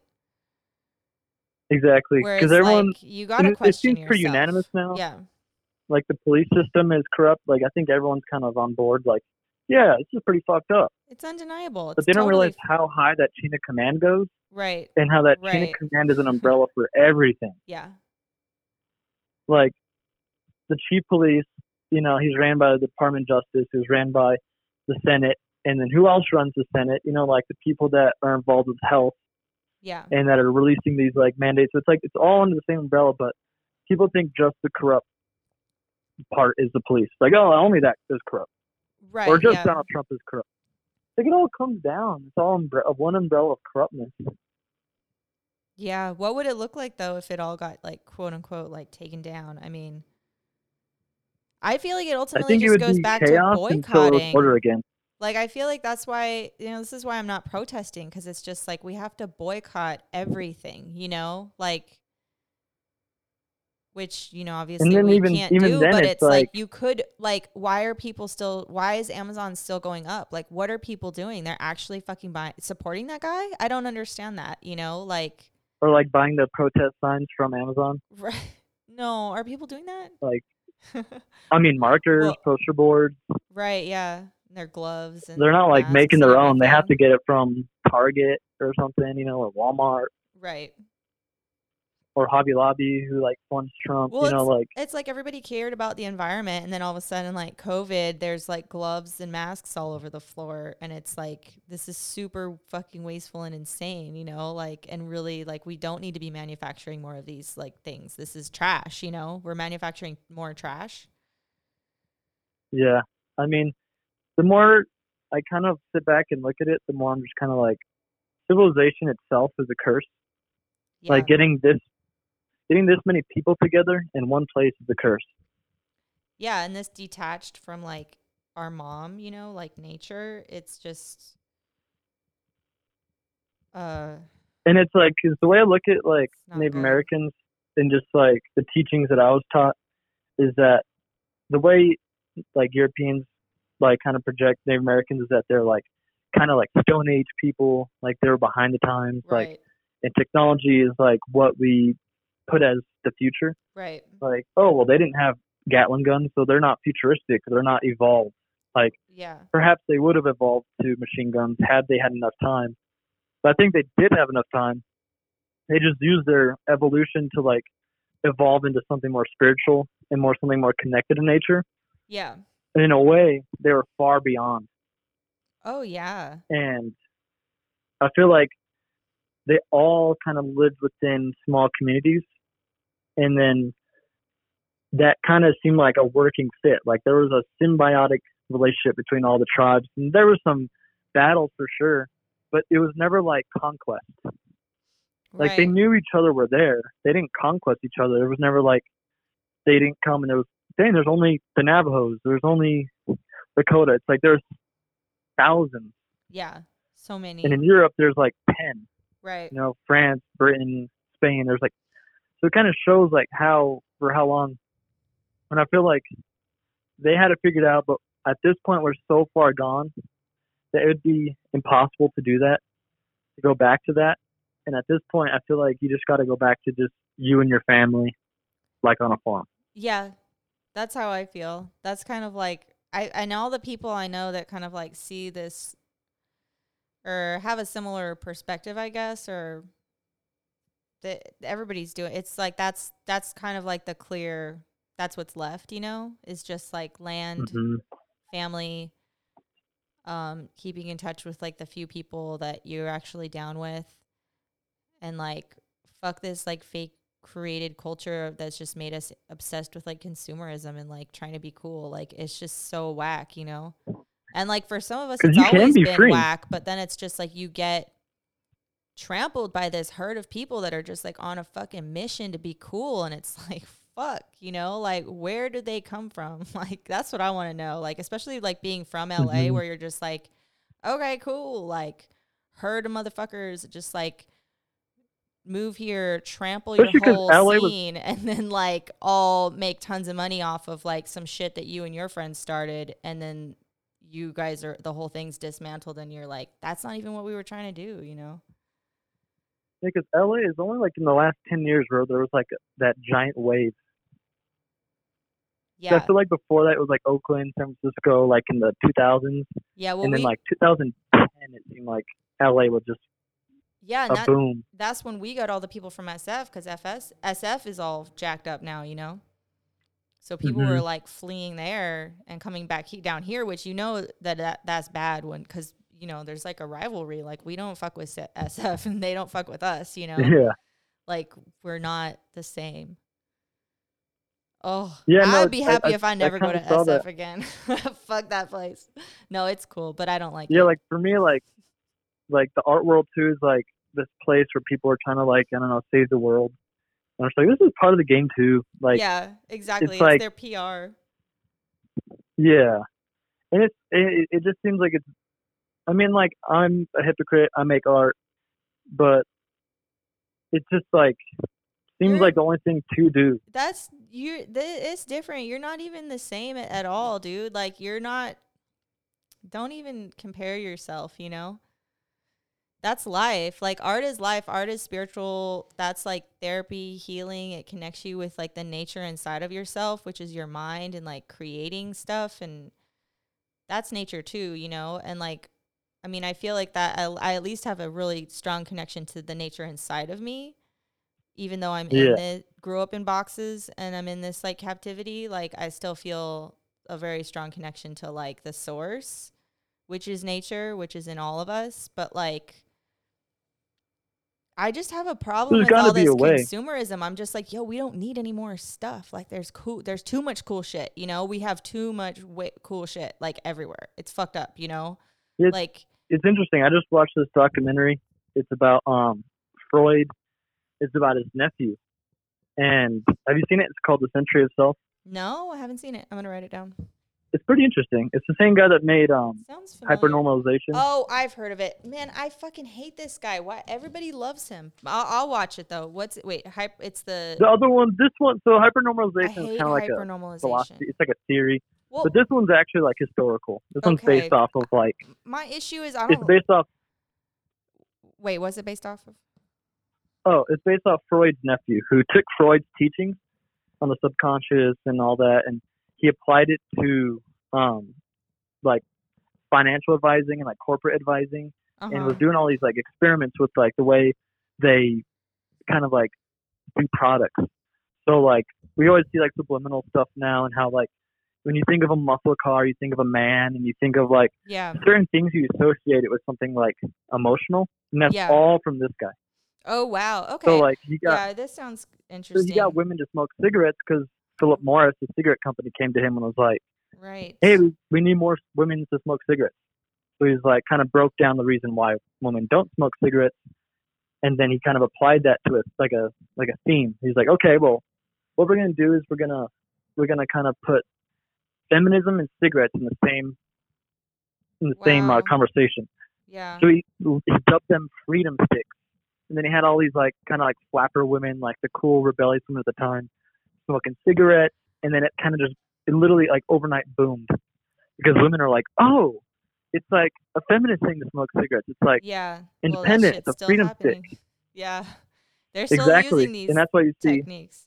Well, it's funny because everybody's watching Exactly. this stuff, but why aren't they realizing it? Like, I feel like are people realizing this is happening right now still, and it never stopped? Like, I think people do realize it, but they're so paralyzed by like how long it's been happening and how you have been, your whole life is built it's around whole it. life. Yeah. Wait, what? What is this one Like- called? Because I do want to watch this. Uh, the Century of Self. It's like a three or four part series. Okay. But it just Um, shows how like he injected all these Yeah. these theories into the way it's marketed and how to control people, even into politics. And it's just like sad to like break it down. You're like, oh shit, like I bought that thing because it did speak to me Yeah. emotionally. Like, oh, that shirt is so cool. It's like Right. like it, it represents me. It's everything I like. And right. and they play on our true. insecurities and stuff. they The- play on it, and Well, then the- you're just yeah. so it, it is hard to break yourself down. Like, holy shit, that's all my life. Well, that's why it's a slow it's a slow burn, but if you want to escape, it's a slow climb out, you know? Like you can't just like Yeah, it's like you're diving. We've been pushed down super far deep into the ocean and you can't just jump back. You'll like turn yourself inside out. You see you have to slowly like acclimate, you know, the oxygen levels or whatever the whatever the fuck divers do so they don't like so the stomach doesn't come out of their Mhm. mouth or some fucking horrible thing. Like in every way, and in a way, it is every man and woman for themselves. Yeah. But like it's like people always ask me like how I can handle so much information and it's like really fucked up shit too and I'm just like it's been this way since I was 7. Like I've never stopped like it, this is what I've always been doing, you know? Like I Same. like looking behind shit. I like figuring out what's really going on. I the truth doesn't bother me, you know. I can handle it. Like it doesn't I don't get my feelings hurt or take it personally. I'm just kind of like, wow, that's fucked up. Okay. So it's been like a steady climb and Same. Like my grandpa. I can't like- imagine what these people would be experiencing. Like could you imagine Exactly. learning that the cops like- are fucked up now? Like what the that's like the that's Yeah. that's that's insane. You know, that's like actually that's And I I'm feel like like me and you, these like- people. because we've been on this mission since we were kids. Like yeah, You know, you're obviously going to get to like the top of the pyramid of the top of the corruption, and that's really fucking scary. And when you show like that helplessness, like right. it's kind of like you do feel helpless when you go to the tippy top. Like when people just think it's only the cops, they do feel like they have this power. Like, whoa, if we just handle the cops, Right. then the world will be a better place. And you're like, no, you haven't gone deep enough. And the deeper you get, the more helpless you get. Yeah, and like on the one side, I'm like, okay, maybe the cops and dealing with this is like a, a step, you know. But then it's like you'll see shit where it's like, really, we're gonna we're gonna change Aunt Jemima packaging and not and then not address the issue of why the fuck people are eating that in the first place, you know. Yeah, and there's this. It's like I don't know. It's, then step- I'm like, fuck. Okay, this is like two, one step forward and two steps back, and like we're never gonna get anywhere, you know. mm-hmm Because even like my grandpa, like he was like in the American Indian, or he wasn't in the American Indian movement. He was in Red Power, but he knew all the guys in the American Indian movement. There were like two different factions Hmm. of like American activism, and he stayed out of the American Indian movement because they got too into guns, and unfortunately, a lot of them did die. A lot of them did go to prison because they chose the gun route. Yeah. And Red Power is more like education, community, and like spiritual beliefs, like bringing back ceremony Yeah, that's cool. because it was illegal Wow. all the way up until like the 70s. Oh my god. Like if you No, I had like a can't- oh. ceremony, you would Oh get arrested. Are you? Oh no, I can't. With the the Native American shit makes me want to fucking like go on a murdering spree. It's interesting. No, it's terrible. But my grandpa was in that, and he was at Alcatraz, and he knew all the dudes, and even he has told he me was like at Alcatraz. just his like, hmm when they What do you took it all over, he was there. what do you mean when they took it all Um, over? I don't know about this. What are you talking about? So Alcatraz, so I get, so Alcatraz, um, was abandoned, and I guess there's like some weird sub law where like it's like kind of like um, um, squatters' rights, Oh my and so they use god, their like that's amazing. So because Alcatraz was abandoned for so long, the, the Native Americans went on boats and took it over in the 60s. And we're like, How this did I not know is about Indian this? land. Dude, are you kidding? It's amazing. No, it, it this was is the most. they This is took like it the over. coolest thing I've ever heard. Wow. so they took it over because they're like, legally, this is our land, and then we want to use this position to petition for um, our rights. yeah. And they kind of had there was no one like got shot by the police. Nothing bad happened because they had a good point, and it was Yeah. peaceful. And my grandpa was there, and he like met with everyone. And the guy that organized it ended up dying later on. He was in Oregon, and like he got into a dispute over some other land rights, and these guys just killed him, shot him. Wow. But um, but it, it just sucked to see my grandpa like be a true activist in that time, and then just kind of see him now looking at all this shit happening, be like, God damn, like we did all that, right. all my buddies died, all my buddies in prison, and it's still happening. yeah.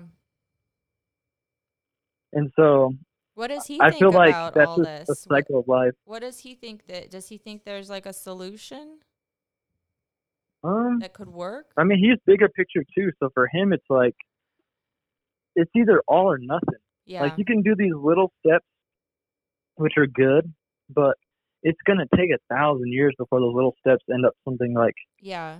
like if we're all like we need representation in in politics. It's like well, it's one at a time. You don't just get you don't wipe all the Mitch McConnells out overnight, and you get a whole you know Well, and it's multi. like what about that system that enables corruption? It's like what if we made a different system, you know? Like it's kind of like demanding that there be like a, a Disney princess of every race. It's like so yeah, so we all get to feel what it's like to be a fucked with boss. or something or like used or Yeah. preyed on, you know, like I don't know. I feel like we need like, to take our children back because, like, even with Native Americans, like that was one of the first that like they stole the kids and like put them in these fucking schools and shit and like hmm and that's how my grandpa my grandpa was The fuck? stolen and put into boarding school. ugh, I hate it. And the reason that I'm even alive is because he ran away.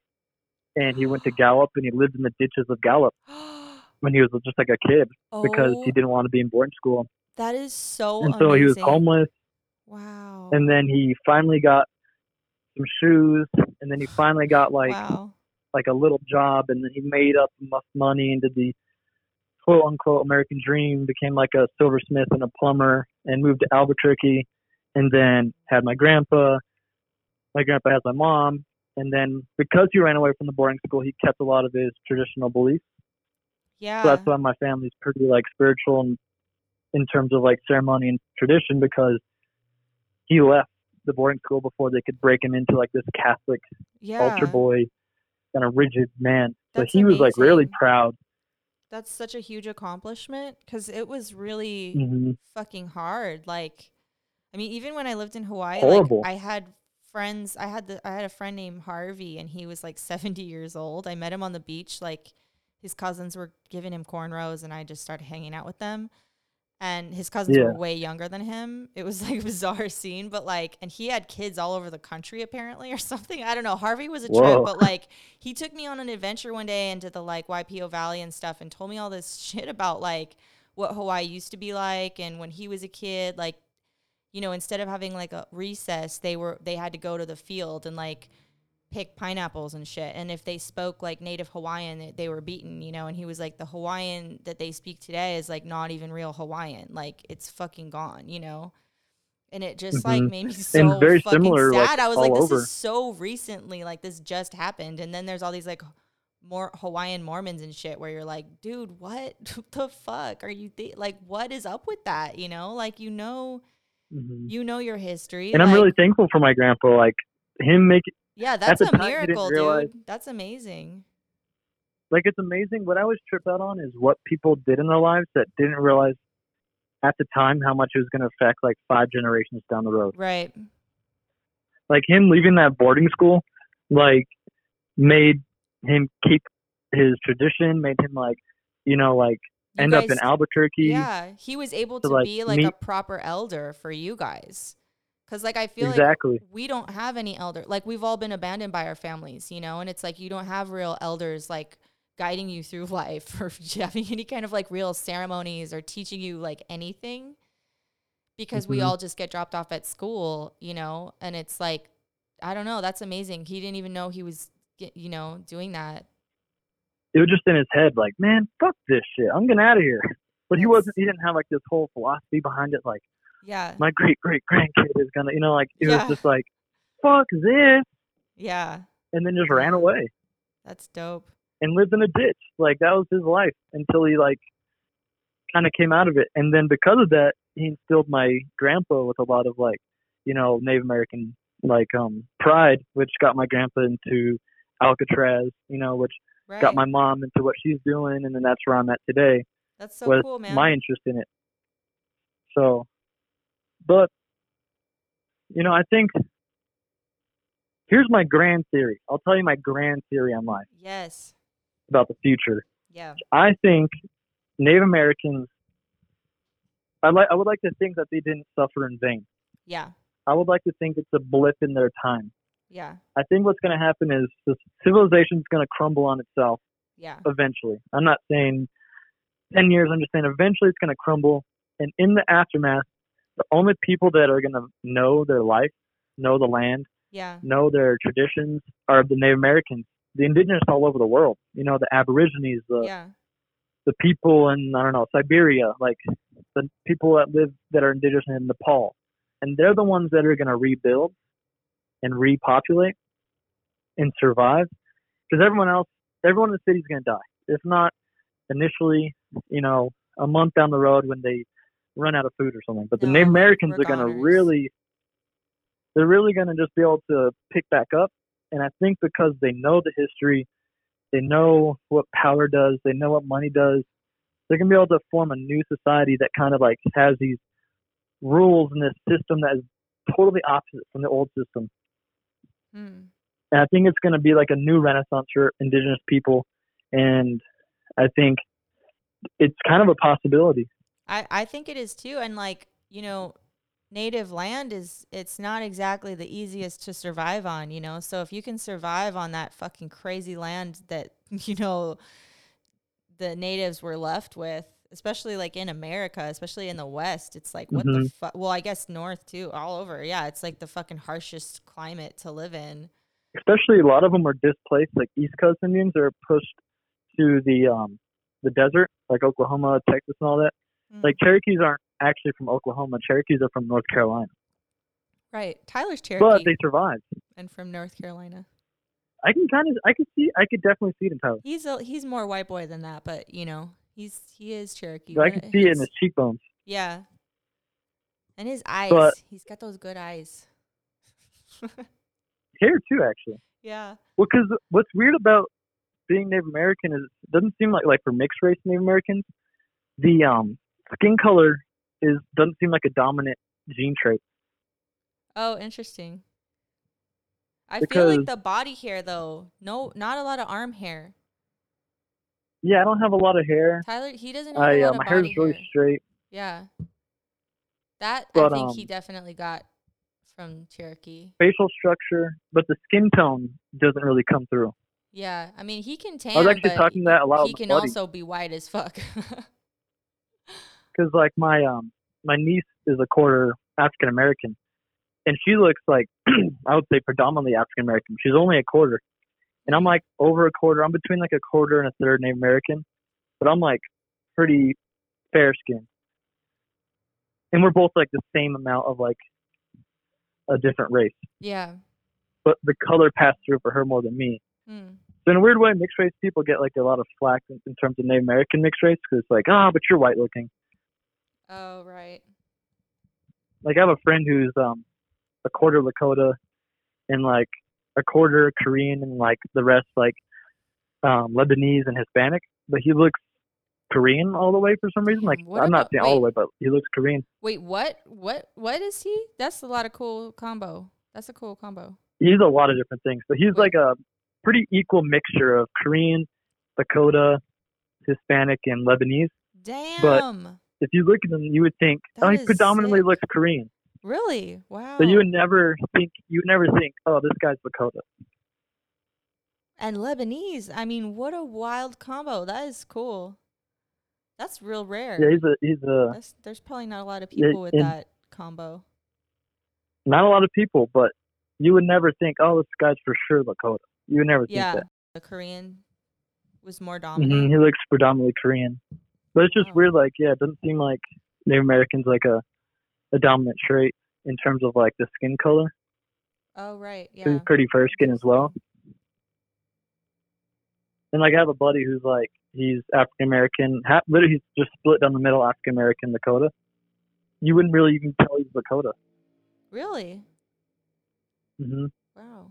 But um, But you know what? That I feel no, like that's that my makes grand scheme though, sense. because Because if you see pictures like of the old, like where it's like straight up, you know, full Native American, hmm it's very different, you know, than when people Yeah. start being like mixed. It's like a very different vibe, it is a different, super like, different vibe. Like features and stuff. like because my mom's Native American and um Hispanic, and she has brown hair. My Mhm. dad is blue eyed blonde. He's just straight up blue eyes, blonde hair. But my hair is brown. Like I didn't get any. I got the skin color, but I didn't get like the blonde hair Hmm. Yeah. or the blue eyes. I wonder if you had kids, like if they would match. be blue eyed. Because sometimes it skips. It's like it would you skip, know? maybe. Yeah. So I feel like a lot of people look like their grandparents. Yeah, and thankfully I got because I heard a lot of it's from your mom's dad. Like if you're a boy, Yeah. Yeah. Yes. because I am more like my grandpa. Yeah. That makes sense. but I guess my theory is more just like hopeful. It's more just Mhm. like I would like to think that Native Americans didn't suffer in vain, Yeah, I like your theory. and that they're gonna have a second wind. yeah. Well, who knows how many wins they Because I already think had? if they did restructure society, who knows how many wins they've already had? Because you know, it's like who knows how far back it goes, really. Our that's hit- true. like, I mean, they lie to us. yeah, they lie to us about so they much say shit. the Bering Strait. Oh yeah, I don't I don't know about any of that stuff. I feel like that's very questionable. Doesn't really make sense Yeah, I to think me. it's I think it's pretty bullshit to say that all Native Americans are descendants of China. Oh my god, is this what they they say? came- I forget all the stupid crazy shit they told us cuz I'm so far off in another direction where I'm just like, yeah, that doesn't even make that's crazy talk to me. to me, I think it's just a way to justify the manifest destiny. Like, oh, they all came from China off the Bering Strait. They believe at one point, which I guess is technically true, there was an ice bridge from like Oh, Siberia, Yeah, the To, ice bridge. um, and I, I, they think they all came from there and made it all the way to like Chile. yeah, I'm like, no, no. and that way they could justify it and say, well, you know, they came here, they they uh conquered a land, so to speak, so we just did the same. Right. I feel like that's what they're trying to get at when they say that. Right, justifying just going wherever you want and taking over. Yeah. Because on my head, I'm like, Well, Well- and then it takes away the the super ancient history that they destroyed that we don't even know. You Mhm. know, like the mounds, for instance, bringing it back to those mounds. even I heard a cool, an interesting theory about um a lot of the sculptures in Egypt. A lot of their noses are broken off, Yep. and you can say, oh, it's weathered, but then all their ears are on. So like the nose is just as fragile as the ears in terms of like what would be weathered. Yeah. No, So I'm like, well, then if the nose fell off, wouldn't the ears fall off? Yeah. Because they had like the African American style noses on all the Egyptian um, sculptures. Yeah. I'm like, that makes total sense why they would want to destroy that history. Yeah. Well, that's what they do all over. Mm-hmm. So that's how I look at it. Is like, like people kind of underestimate the evil that the system has and what they'll, the what Yeah. ends will go to to control. Like people think it's like this simple back and forth game. I'm like, this is like deep, deep shit. Oh yeah, no, it's real Like- deep.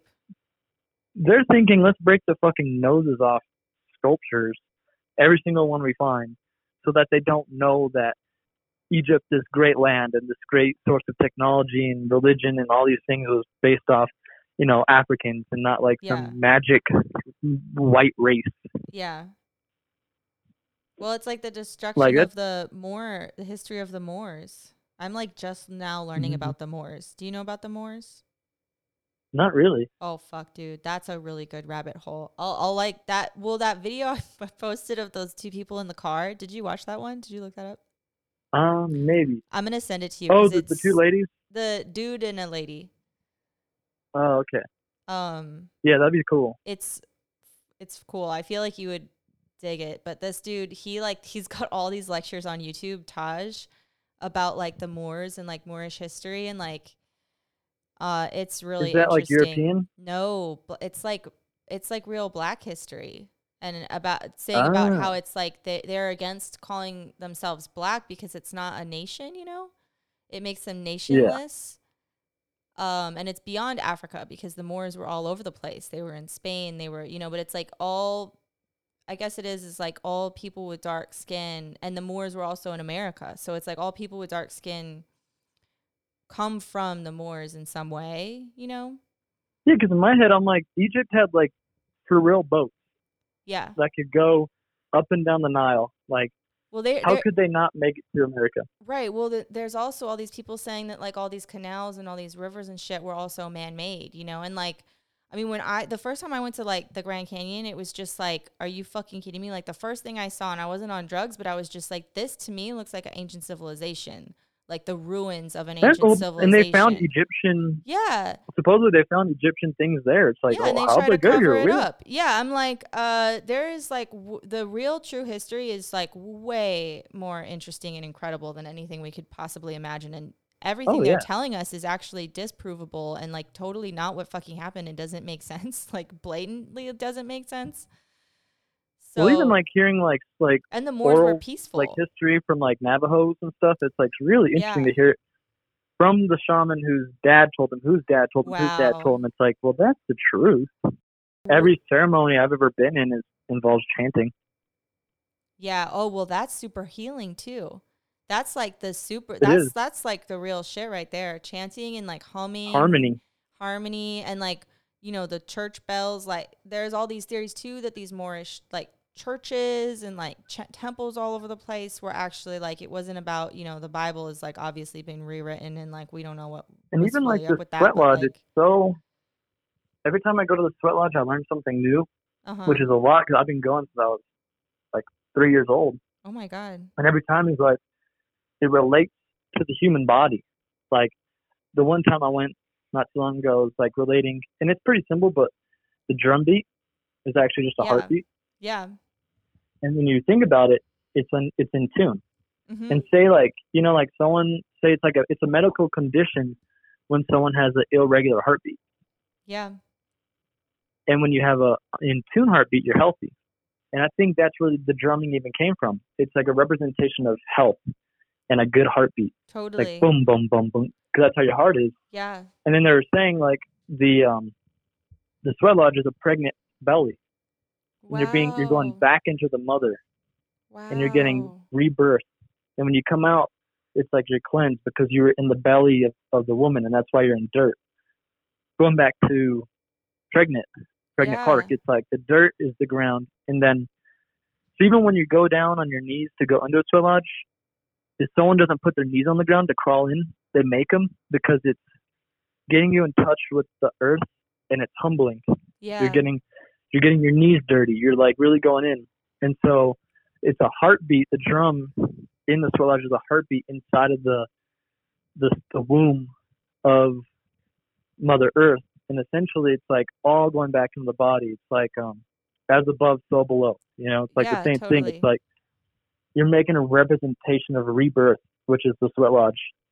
And so it's like even little things like that, like the drum is more than just the drum. And when we listen to music we like, like rave music, what's a rave if not a sweat lodge?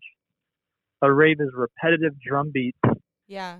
that are in a sweaty, Yeah. dark place right. and you're all dancing and like and chanting the same things and like really connecting with people and it's dark and it's like a it's like a sludge is nothing but a or sludge is nothing but a rave. Yeah. Like a rave is just the game of telephone Yeah. getting lost and ending up at the rave. I love that. That's I've- what like my book's about. Is Well- about like how we're doing ceremonial things we just don't really see it. It's like it's in us and we're yeah. acting them out, not realizing that how close it was to tradition. Well, that's kind of like I feel like I treat raves like that. Like I don't go often, you know, but when I do, it's like, you know, you go hard like and it's like a Yeah. it's like a it feels like a restart, you know. it does. When you leave, you kind of feel more connected to like your people. You connected to yourself, and I mean, you think of ecstasy, it's very emotional, and it's it's it's, It's uh, healing. you replace so ecstasy healing. Yeah. replace ecstasy with peyote. You replace Right. you replace warehouse rave with sweat lodge. It's very similar, Yeah. but no one would really make that connection until you really look at it and you go, "Holy shit, we're just doing with what we can in this modern society." And it's like this natural progression to do things how we used to, just in this Right. new way. Yeah, it's a spirit it's a spiritual connection and like it's a form of healing, like a real legit form of healing like it kind of blows Mhm. my mind that people don't see it as being like spiritual, you know, and I think cuz since, since so many people like abuse it, they miss the point, you and know. it kind of was like in the 90s and 80s. It it did have like all the rave flyers were very spiritual, yeah. and now it's just EDC. Right, yeah. But people crave that so much and it's like I'm not going to do a sw- I'm not going to do like a tr- a culture or something that's not that I'm not like a part of. Like I make my Mhm. ceremonies in the culture that I'm in, you know, or I you use a rave like it's a ceremony, like you know what I mean? Like Uh-huh. I do drugs in a ceremonial way, but not in a traditional way because I don't live. It Yeah. doesn't apply. It doesn't like I'm not con- actually connected to that. It doesn't really have any. It doesn't make sense to me, you know. and even like Sweat Lodge, like it's like like I was saying, like we use Star Wars blankets. We use Right. you know we drove there in cars, like you know like everyone's smoking pre-rolled cigarettes, like you know mm. like with filters on them, like Yeah. outside of it. It's like, but it's as close as you can get in this day and age. We just happen to live like Mad Max. That whole thing's like already happening just in a different way, yeah. Totally. like using like random gear and random things, like yes. kind of be more in tune with how things were. Exactly. Yeah. But it's like I'm not gonna do like an I- like I don't feel like I would ever do an ayahuasca ceremony. You know what I mean? Like I've thought about it. I've been invited, but I've always been like, no, like that's I I'm gonna make my own ceremony. You know, because like that just feels like Mhm. it's somebody else's. You know. And it totally. doesn't like and apply who knows to how me, burnt you out they are? Yeah, like I'm like just say kind this of guy like does them every weekend. yeah, exactly. Like I'm gonna actually smoke DMT and listen to Beethoven and just go to ta- see what happens. You know, like hmm that. Like, I would only do a peyote ceremony if I either happened to be there at that time or if someone brought it up to me, like, "Hey, I think this should happen between me and you. Let's do this." But I wouldn't like, "Oh, I want to take a peyote trip. Let's let's do it." Right. Yeah. That's the thing too. Is like I, when I need to do something, you know, it'll present itself. Like I- you don't have to look too Totally. far, you know, and you'll know. Like, and even sometimes, like if I, if I'm really upset and I'm like, okay, in the past, like DMT has helped me. I'm gonna smoke some now, and I smoke a little bit. I like the last time actually I was really upset and I was like I'm going to smoke some DMT and just like see if I get some clarity or can release these this energy or something and I smoked a little bit and it was like immediately the DMT was like I'm not what you need right now. And I like Mhm. respected it and listened and I was like okay, this isn't it. Like I have to process this on my own, you know? But like Yeah. there's so many people I think that force it and think it's all about just taking the biggest hit and knocking yourself out or like copying the way other people And do there's it. repercussions. There there's is the it'll fuck you up. Like if you don't show respect to these substances, then like or these whatever it is, you know, these like Mhm. portals or some shit like the doctor. I mean, for me it's just like that's really going to the doctor, you know. Oh yeah, because everyone that's taken peyote all says like the peyote spirit is real. It's it's Yeah. not God. It's its own entity. It's Yeah. its own thing, That, yeah, and exactly. it will kill you. It'll destroy your life if you play with him. And if you're honest, he might have mercy. But you if you play with him, it's not going to end up well because this is its own entity playing on its own land with its own rules. It doesn't. It's not merciful as God is supposed to be. Like yeah. this is a real a real thing. So don't like my grandpa told me like you do not fuck with that unless it's presented to you. Just don't. That's amazing. That I think that's really And I have it. that's really correct. Yeah. And and, Yeah. and that's just not peyote. That's I would say acid. I would say that's a lot of things. Like Yeah. as I a kid, I too. abused psychedelics and I had bad re- repercussions. Yeah, and then you take a couple years off because you're like you get your fucking ass kicked, like, and it's no joke, you know. Like getting your ass kicked on acid is like so fucked up, like, and you can't. Oh my just- god! I thought I was gonna a- be schizophrenic at 16. I thought I was gonna throw myself up inside out. I couldn't stop throwing up. It was like so gnarly. I was like losing my mind. yeah, yeah, I almost had to like drop out of high school because I was like Oh, so God, you did it riddled that with young? anxiety. wow. Yeah, I was like doing. Oh, I would. There's like, no way I would have gone to high school if I had done any psychedelics. I think yeah, ninth grade, I was doing like five grams of shrooms with friends. Like Oh my god, no, Crazy I, I had friends that were doing psychedelics in high school, but I just never did for some reason because I, I just like I don't know. I, I did it brainlessly. My friends we would smoke weed and they just had shrooms one day, and I was like, sure. I didn't even question it. I And just that just like, would have been it for me. I would have never fucking gone back. I would have been like, oh no, this is definitely a fucking scam. like fuck this shit, you know? I definitely wouldn't have, but um, I did acid and had a horrible trip, like horrible, like disaster. And then Yeah. like after that, I had horrible anxiety and just kind of like I Oh, was like man. in between worlds. It felt like I was No, like half crazy, is, half is real. really bad. Yeah. I had anxiety from a bad acid trip, like before I even knew what anxiety was. So I thought I was like going schizophrenic, which made it worse. Oh god, that's awful. Finally, I went to a. It was horrible. Finally, I went to a therapist, and like that was all. It kind of like solved it. Yeah. But because I had to like constantly like, like, like work on myself, like I came out of like that whole, I guess, episode like a lot stronger and a lot more assured of myself because I had to constantly assure myself of who I was, like if I was in reality, if I wasn't like.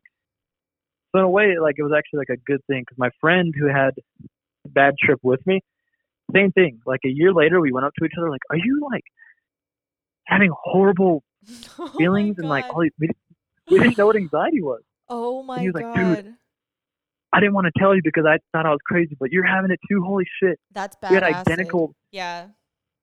we had identical things happen to us, and finally, like we both we both kind of ended up getting into alcohol to kind of like cover up anxiety, Yeah. and we both kind of got sober around the same time. But we've had like an identical journey, and both of us are like, I'm glad that happened because I'm so sure of myself and so I'm sure of myself in a very, I guess, a way where I can question myself too yeah. because of how like insanely horrible life felt Yeah. from like not even knowing if I was in reality. Oh my god. Yeah, totally. That would do it.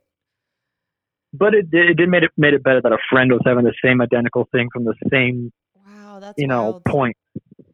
Yeah. But it was interesting. I think it really has to do with the batch cuz like the first first like maybe 15 times I did acid, it was the same batch that my dad bought. He bought like a vial of a 100 sh- do- doses Wow. of like this really good he tested it out first and it was like really good liquid acid. Um because I grew up hearing acid stories and stuff, and like my grandpa would send my dad acid. Like one time he got like Superman blotter papers, and he was like showing me and my brother, and I was like, I remember thinking like, God, I hope there's gonna be good acid by the time it's like with psychedelics. I guess I was kind of raised the way you were with, by or where your grandpa told you know you had like an elder kind of like at least giving you some pointers or like telling you some Oh yeah. advice, you know, where it was like I grew up hearing these stories. I was told like you know what I mean? Like I had a respect for it because I wasn't lied to about it. And or, mm-hmm. you know, I guess a lot of people's parents just didn't do acid or they did, like so what are they going to teach them, you know? But like the so my dad found this good stuff and then when I was 21 was the first time I did it with him and his friends like in one of the like canyons somewhere in LA and like, you know, it was like it was like perfect and I was like, "Oh, the, it was really clean mellow acid, you know?" So I just thought that all I didn't Mhm. realize it was just like, you know, my dad was like, "This is a really good batch," you know, and I was like, "Wow, it, I felt like it like I like normal almost in a weird way, like you know, you have like really clean mellow acid. You get like you're an expectation that you're you, like, you think oh, that's how acid is. Awesome. because like in in middle school and stuff i thought it was like you know weed was the less least crazy then mushrooms then acid was the most crazy but like for me it was the opposite like i was like acid is the most mellow out of all these things like mushrooms Yeah, I've had is crazier trips on weed than acid. oh i've had the worst trips on weed of my whole life where i felt like i was falling into hell at the beach for Yeah. four hours straight you know like where you're just like living Just a true paranoia. nightmare yeah just like absolutely horrible when you wake up with like a terrible sunburn but like no the acid i was like this is sick like this just feels like you're back to your you're connected to your dreamland or some kind of like real reality you know like not what Sometimes, yeah. Sometimes it just makes reality thought. more real. Just like yeah that's what this, this acid is how it was really feels. and like, Like this so is I what's really going on. Yeah, so I took a bunch of that and then I had this, you know, other batch that somebody gave me like a it wasn't even like a real blotter paper. It was like a square of just like drawing paper or something. And I don't know what the Yeah, fuck if it was like 5 hits or I don't know what the fuck was on it cuz like the thing is nobody tells you and or nobody told me was that like every time you do a new batch, you're experimenting and you don't know what's going to happen. And like I was lucky Totally. f- And the maybe they don't I even know. yeah like who know you know like until you do that batch you don't know how it's going to react with you and like it was just fucking like completely different like i actually i remember i like took it and i was about i was going to go see no age at the smell because i used to drive on acid and go everywhere and do everything because it was like totally normal you Mhm. know and i like Yeah. started like wiggling and i was like in my bed reading um it was i was actually reading like acid dreams that book it was like it's just Mm. I was uh, researching it recently, and it's like actually a total CIA bullshit book. But um, I Yeah. started wiggling, and I was like, "What the fuck is like going on with me?" And then I like just threw up like all over the book, and I was like, "Uh oh." Yeah, then same. I, I, didn't even know what anxiety was. Yeah, and then I was like, "Oh, there's no way I'm driving to the smell like right now to see like no age," and I just like went deep. It was like it hit me so hard, and I just like could not stop throwing up, and I thought I was gonna like you know, throwing up on a- is normally like I don't really throw up that often, but like throwing up is pretty intense. But like on acid, it's like the fucking Pretty wor- It's the worst thing ever. Like it sucks so bad, you know. Yeah, like when I was on when I was having my bad trip on acid, my friend had a green, like fluffy, like rug, and I heard like gunshots coming out of it, and I was Oh, like, "What no. the fuck is that?" no. So I put my ear closer to it, and it was straight up the Vietnam War. It was like, it was like over here, down, down, down, down. Ah, my leg, fuck! And it was like the full, and then because Oh it was like wiggling too, so it was like a, it Oh, was like no. alive. And the Vietnam War was happening No. in this rug, and I was like, Oh. No. get away from the rug, get Yeah, away from the fuck rug. I was like, oh my god! Dude, I had to turn And I was off like cleaning shit. I had to unplug everything in the house. I was like alone in the house and like cuz everybody was gone like out of town and I was so I was just like alone and I unplugged everything that had like a little red light on it. You know how like all electronics have this like little I red still do light? that. Dude, I thought that shit was a portal. Like and I thought I was being spied on and I unplugged like everything and then it just like for the next couple hours I just got like it felt like I was getting shook upside down by the universe and they were like taking all my change or something in my pockets like like a bully in the yeah, schoolyard but on a it was really bad but it was only that one time it was like bad acid. It wasn't like like I, I feel for people who like if that was my first acid experience like i would never do it again and i would be like fuck this shit you know? But Mhm. like and I had a shroom trip after, and I think I had already, I think I put myself in such a bad state that the Mhm. shrooms was just bad too. And I don't even think it was Yeah. necessarily the shrooms. I think it, I just my confidence was shaken because Right. I, I had such good times before that I didn't think I could have a bad trip. So when I did, it ruined it. And only Yeah. like a few years ago, I didn't do acid for years and years and years. And then I finally like took some acid by myself to like conquer my demons. I was like, I just was fed up with feeling scared. Like if there was weed smoke around me, I would like leave the room because getting high like triggered my Oh, yeah, yeah, my yeah. anxiety. I would get Like I'm gonna have a um, bad trip if I'm flashbacks too after that one. trip. exactly like all these bad things. So I was like, I'm sick of living in fear. I was like, I'm gonna take acid, and if I go crazy, fuck it, I'll be in a mental institution. But I want to beat this because Right. I just don't want to live in Yeah. fear anymore. And I had a good trip. I just listened to music and it was awesome. And I don't really like I could smoke weed right now and be fine, or I could do acid and be fine because I conquered it. But I don't want to. I don't want to test it again because I conquered Yeah. what I had to conquer. Now I'm okay. Like I'm like okay, Yeah. like I know I can handle it. I don't have to live in fear anymore. Well, it's like I know gambling. I'm okay with. Yeah, it was gambling. I I just was fed up because I felt like, like uh, I kind of felt like I was damaged. Like I felt like I had a evil soul or something. Like Yeah. my soul was evil. Like I was like, that's why I had a bad trip because I'm evil. And every time I do shrooms, like my evilness comes out, and I was like, that's the the state I was on. I felt like I was broken oh no. because everyone else is taking shrooms and having a great time, Yeah. and I'm thinking I'm broken. oh I'm my like, god. I'm gonna. I thought it was my subconscious that was like something dark, and so I was like, I'm gonna face my subconscious tonight, and whatever's gonna happen is gonna happen. I don't give a shit.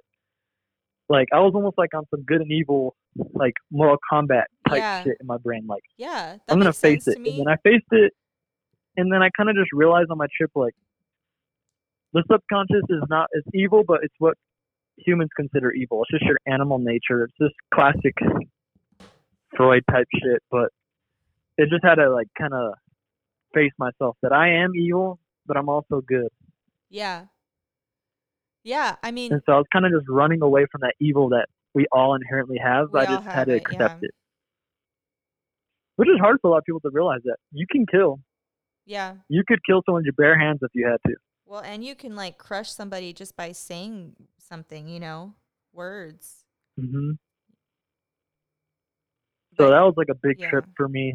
But now I feel like pretty stable. Like I don't have anxiety, and even if I feel it coming, it's like because it was so bad. I'm like, this is nothing. I've had like I've had anxiety for like days straight, where it's like, all right, I'm, I think I, another day goes by, I might have to go to mental institution. And I feel for people that have because it's not fun. No, anxiety is horrible. DMT It's- hel- it's has helped it- me so much with all of that kind of shit. Like it just takes it away. Like it's just fucking gone. I don't know where it takes it. Well, the last time I had I smoked where I really went in, like it was when I was caring for my grandma at my dad's house and it was like really fucking intense. Like it was really gnarly. It was like a really heavy time and there was all this other shit going on too. And I was like holding all this Mhm. emotional pain. Like I just could I couldn't even function. Like I was just in so much pain. It was like in I, no, I think it was like October or something. And man, I, I would like went to my studio and put smoked some DMT and I put on like that Beethoven song. I always listen to this Beethoven song if I'm inside, and then if I'm outside, I just don't listen to anything. Um, like if I'm in, in nature, but like this Beethoven song, mother man, these motherfuckers. So I was taken to this like room where there was these like doctors, these like old world doctors from like Iran or something in these like robes in these like doctors lab coats, but I could tell they were like real doctors, you know, and they were draining Yeah. the emotional pain from my side and they were putting it into these huge vats. It was like this room and it was like they were filling up these like massive vats that were like two stories tall full of like my emotional pain and I like I was like, "Oh my god, you guys!" I was like, so like I got up to try to help them, and they just like all I could see uh, the all the visualization became was just their hands like blocking what they were doing, you know, because and they were almost saying like, "No, sweetie, like sit down, like we got this," you know, and they just like Mhm. took it all out of me, and and then I sat down and just saw the like spinning mandala shit, you know, where you're like, "This looks like a Oh, stained, yeah. stained glass window, and I'm in a temple. Like, what the fuck is this? What they were doing?" And like Uh, and then I just felt like a million times like I could function and handle like everything I was dealing with at the time, and it was like it was like a fucking miracle. Like it was so much more helpful than like any doctor I've ever been to for anything ever. That's interesting. You know, I like think I think that like if you put your mind state like a ceremonial mind state, just, yeah, and like that's what your intention is, I feel like things will just happen. And yeah, it's almost like it's like, what are you gonna do? Are you gonna do this thing or that thing? yeah. And like this I remember is the thing I was that like a kid. me. I was like, I remember I was like 18 years old, and I was like, kind of just that was when I was kind of dealing with all the anxiety and like feeling like crazy and blah blah blah. And my grandpa was like, go to this tree. Me and my grandpa have this tree. We like it's like on the top of this mesa, and it's desert forever, and there's just one tree. Hmm. And it's pretty. It stands out because it's the only tree in the middle of the desert. And so we're like, that's like our little tree. yeah. Um, and he's like, go to the tree and bury your feet in the sand and just give all your grievances to the earth. You know, like kind Yeah. of sit there and do what you have to do. And I was like, all right. So I went and did it. And then while I'm walking there, there was a snake right in my path. Like all the places in the world, and there's just Yeah. a snake right in front of where I want to walk. And because I was so like afraid and pent up and weird and like fearful, I was like, I was almost like because I'm on this ceremonial trip right now, this means something. And I I looked at the snake as evil. I was like, I don't even know if this snake is real. This is like evil. So I threw a rock at it to get it away. and for whatever reason, I was just angry. yeah. So I just threw a, a rock at the snake. Of course, I missed every time because I was just so emotional because I thought it was like a part of the trip, yeah. even though I was sober. And the snake just wriggled off, like looked at me like fucking idiot. And then when I went to go sit under the tree, I kind of realized I let the presence of a snake turn me into the evil that I thought that snake represented. right. and that was the lesson I learned. I was like, man, I actually feel really bad for throwing rocks at that snake because, like, it would just do minding its business, and I'm here, riled up, like emotional, like fearful, like angry at the presence of something. Like Yeah. that's lame. I shouldn't. I shouldn't be that worked up over something that has nothing to do with me. And so the next time I went on that trip, no snakes, no nothing. I went and put my feet in the sand and kind of just like went underneath the tree and just prayed or did whatever I had to do. And then on the way back, um, the sun was going down and I could see the park rangers like closing up, like where you park. And I was like, shit, I gotta go. So I ran and I'm running and I walk right over a rattlesnake, like a giant one. oh my god. But I just kept going. And in my head, I was like, I think I learned my lesson. wow.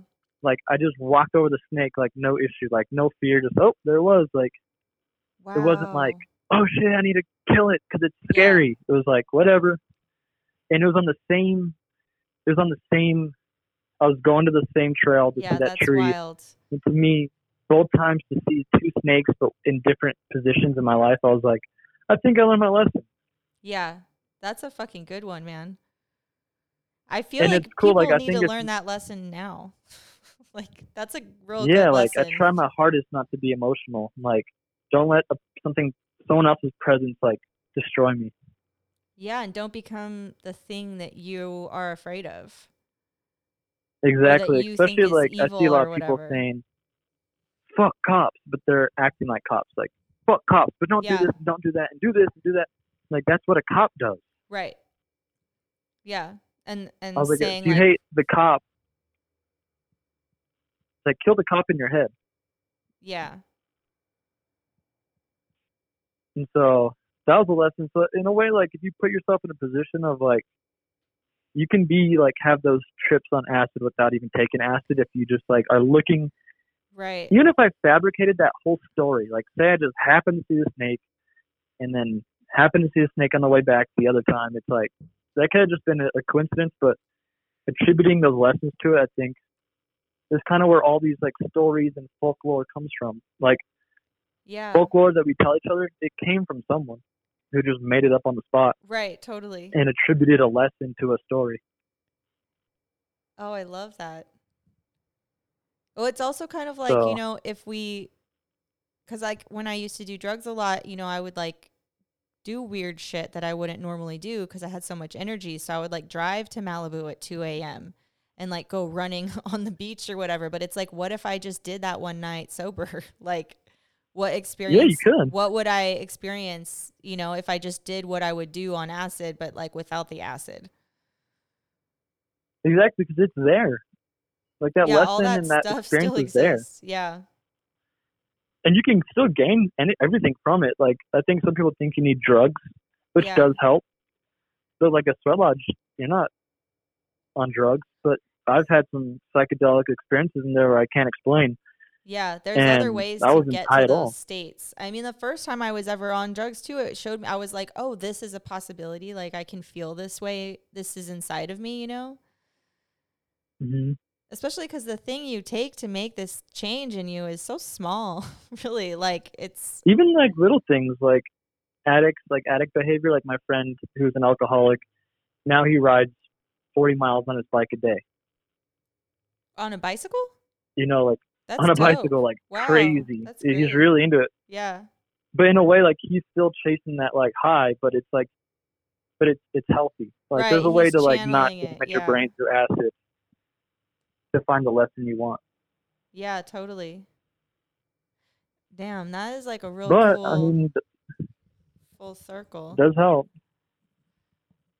Well, I think it helps too when people are raised in captivity. It helps bring you back, you know, and remind you of like what you Mhm. once were, what you're capable of, true and like the magic in nature. Cause you see it, you're like, oh, this shit is magical for sure. And like the trees are talking, and they have all they're always talking, you know. But it makes it real clear. You're like, yeah, this is the wisdom, you know. and it's funny too being raised by like hippies or you know people like even native americans who are like already hip to all the stuff that the hippies woke up to like whoa Right. man nature's cool.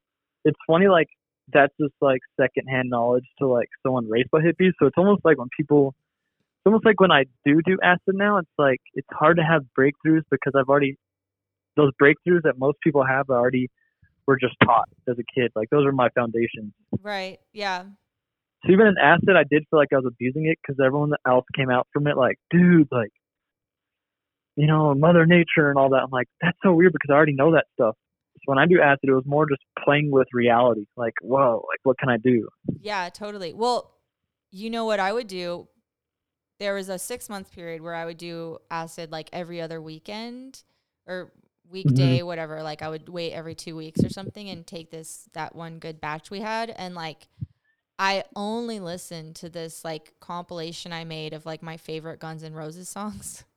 like Oh, that's cool. I was just on acid driving like up in the mountains, going on hikes, but like in the car, it was always like I only listened to Guns N' Roses. Like that was it. And it was like driving with my knee on acid, listening to like, you know, all like but it was weird because I was coming out of like I was in this like punk scene where it was like Guns N' Roses was like fucked up, like it wasn't cool, and I was kind of raised thinking like Guns N' Roses was fucked up, like they were assholes, you know. But then it was kind of like this. I don't know. There was something in that like spirit of like re- being a rebel where you're just like, fuck PC shit. Like this is this is fucked up. Like the whole point is that it's fucked up. You know, it's not like some poser Yeah, shit. Like they're shredding for real. You know, like they're not trying. It's like They like Danzig. went Like, the he's an asshole. He's not. You know, people are always shocked, like, "Oh, he's such a jerk," and it's like, "Yeah, fuck yeah, I would be pissed if he was. I'd be bummed if he wasn't a jerk. Like, what do you think he's?" and you you're know, like, vicariously living through him. Like Yeah. the jerk part of you is vicariously living through him. Like, I just wish I could be a jerk, you know, Yeah, like, but I can't. it's a way to tap into that evil inside of us in like a healthy way, where we don't actually go out and do evil shit, but you get to like f- Yeah, that part of you gets to at least like live a little bit or something, you know? You don't have to be live like Axl. I'm sure he lives in a lot of grief. Like, God damn, I'm an asshole. Maybe. But like, I'm sure he has good days and bad days. But like, not everyone wants to be that all the time. But it's Yeah. nice to live through them a little bit. Like, like kind of like walk around like listening to Guns N' Roses and kind of like feel like that strut. You know, like damn, I feel like I feel like strutting a little bit. yeah, that was me. Like, strutting all I'm like addicted to music. Like I feel like everyone is, but like Yeah. for me, it's like I almost every waking moment of the day, there has to be music involved, or else I kind of just feel like imploding. oh, really? Wow. It's weird. It's like I have to be I used to be that way more. I'm like an animal. I have to be Yeah. stimulated. No, I definitely need it like every day, you know? Like I'm not one of those people that like doesn't listen to music. And it's not even like I'm afraid of my own But- thoughts because I'm thinking. You know, like I'm I'm not It's almost like repressing any thoughts. It's just like yeah, it helps you think. yeah, it's like music is my fidget spinner. It's like this. I can't even wake up. Like when I wake up, I shuffle through Spotify until a song motivates me. Wow. Like this morning, it was "96 cool. Tears" by the Mysterians. Ha, yeah. That was a song that got me out of bed. And it's not even depression. It's just like Oh, that's inspiring. I feel like I need to do that again. Yeah, no, that energy is good. in 96 Tears happened to be like, ooh, that's the one. And I put it on and I was like, okay, now I can get the juice to like get the juice flowing. It's like my coffee. And then throughout the day, there has to be music. Like, even at the end of the night, there has to be documentaries or movies. It's like I'm Right. constantly having to just shove my brain with shit. Yeah, same. I want that's good as long I'm just trying to get off of these fucking apps and shit, you know. It's really gnarly. hmm I mean, I've like muted and unfollowed like a ton of people since all this like COVID shit Same. started. I'm just like I cannot fucking deal with your basic bullshit anymore. Like I don't want to fucking hear it, you know? And Yeah. I it's mo- most like I'm just like okay cool so now it just like the feed or whatever which is such a fucked up thing that it's called that but like it's just mostly like you know it's a few people I think are cool or whatever post cool shit and then like in- information accounts you know like scientists and like anti-vaxxers and like uh cars like Japanese car culture and then Just like new stuff, stuff I haven't seen. Like, yeah but I'm like, Like, trying I don't to like seeing the same thing screenshotted. No, it's terrible. I know. That's the thing is like if you're reposting shit that like fucking 50 other people repost like the echo chamber, I can't like deal with that. But also it's just like Mm-hmm. That's why why I've just been posting my own posts. Like I've been Yeah. writing out what I feel on Instagram because I'm like, yeah. how come no one else does this? I Everyone know. just re- re- everyone's relying on one person to make some really crafted, well graphic design with like neon colors that says something catchy I to know. repost. I'm like, how come you don't just say what you want? I know. It's really I that guess has it's been it's dangerous. tripping me out. No, it is dangerous because then it's on it's that's the thing though. It's like people are so afraid. And it's like if you look I had, at a, I had a close friend get mad at me for the uh, Really? what I said about spirituality. Oh my god. He was like, That was, He was sick. really- I screenshotted all of that shit, by the way. I all your posts. I'm like, this is so refreshing and great. Like I'm s- saving this. Like, this is inspiring. and That's I, I still love the guy. He's a good guy. But what the fuck? What was, was wrong mad- with that post? I don't get it. He was saying because uh, for some people, New Age is the only um, spirituality they have access access to. Oh, Like fuck not off. everyone can go to a sweat lodge. no, Not everyone, and that's why I was just like, well, No, you make your own, if man. you want something, you'll go find it. yeah, make your own. Go to nature. Do your own thing. Like I was trying to give him like the an example, like if you say you only had access to a library, like you had no money, no internet, you could only go to the library, and all they got was Lenny Kravitz. And you got used to Lenny Kravitz, and you go, this is this is the best shit ever. And then someone's like, yeah, but you know, if you just walk to that other library, there's Jimi Hendrix. And they're like, ah, fuck Jimi Hendrix. Like Jimi Hendrix ain't got shit on Lenny Kravitz. You're like, there is no Lenny Kravitz without Jimi Hendrix. You're listening to watered down Jimi Hendrix, and they're like, they just won't believe you. yeah. I can't believe you. Lenny Kravitz is all I know. Fuck you for telling me there's something deeper. And that's kind of what it felt like. Yeah. But I know if they just listen to Jimi Hendrix, they'd be like, "This is what you were talking about." I understand. Yeah. Fuck, totally. you're right. Uh, Lenny Kravitz is cool too, I guess. You know, but Jimi Hendrix is the real shit. That's where it's really at, and Yeah. that's where Lenny Kravitz came from. And that was like the the kind of the argument I was saying. It's like, like don't base the blues around Lenny Kravitz. Base it around Jimi. You know, Yeah. like that's the real shit. Yeah, man, I got it. I feel like that was super. I mean, that's the the frustrating thing though is like you do put yourself out there and you write something that's you thought of or that's coming from you, and pe- you, it's like hard. Like I forget that people are like they're still gonna misunderstand like everything I fucking say, you know, like. Mhm. And then that's when And I I can get see why people don't want that. bummed. But like I could see someone being like, "Fuck, I don't want, I don't want to be canceled or whatever." You know, like Well, it's fear though, still, and it's like I just try to really operate from a place of love and not being afraid. And I, I'm, I get angry at people, and I'm a little bit scoldy, but it's coming from a place of love. Like you don't get angry if you don't have love, because you wouldn't give a shit in the first place. You know, it's like I care, Because obviously I'm reacting people. out of anger. right? But it's like I, I, I saw this. if you look at all the people who are afraid, they're they're not coming from a stable place of love. They're fucking afraid, you know, and they're reacting Mhm.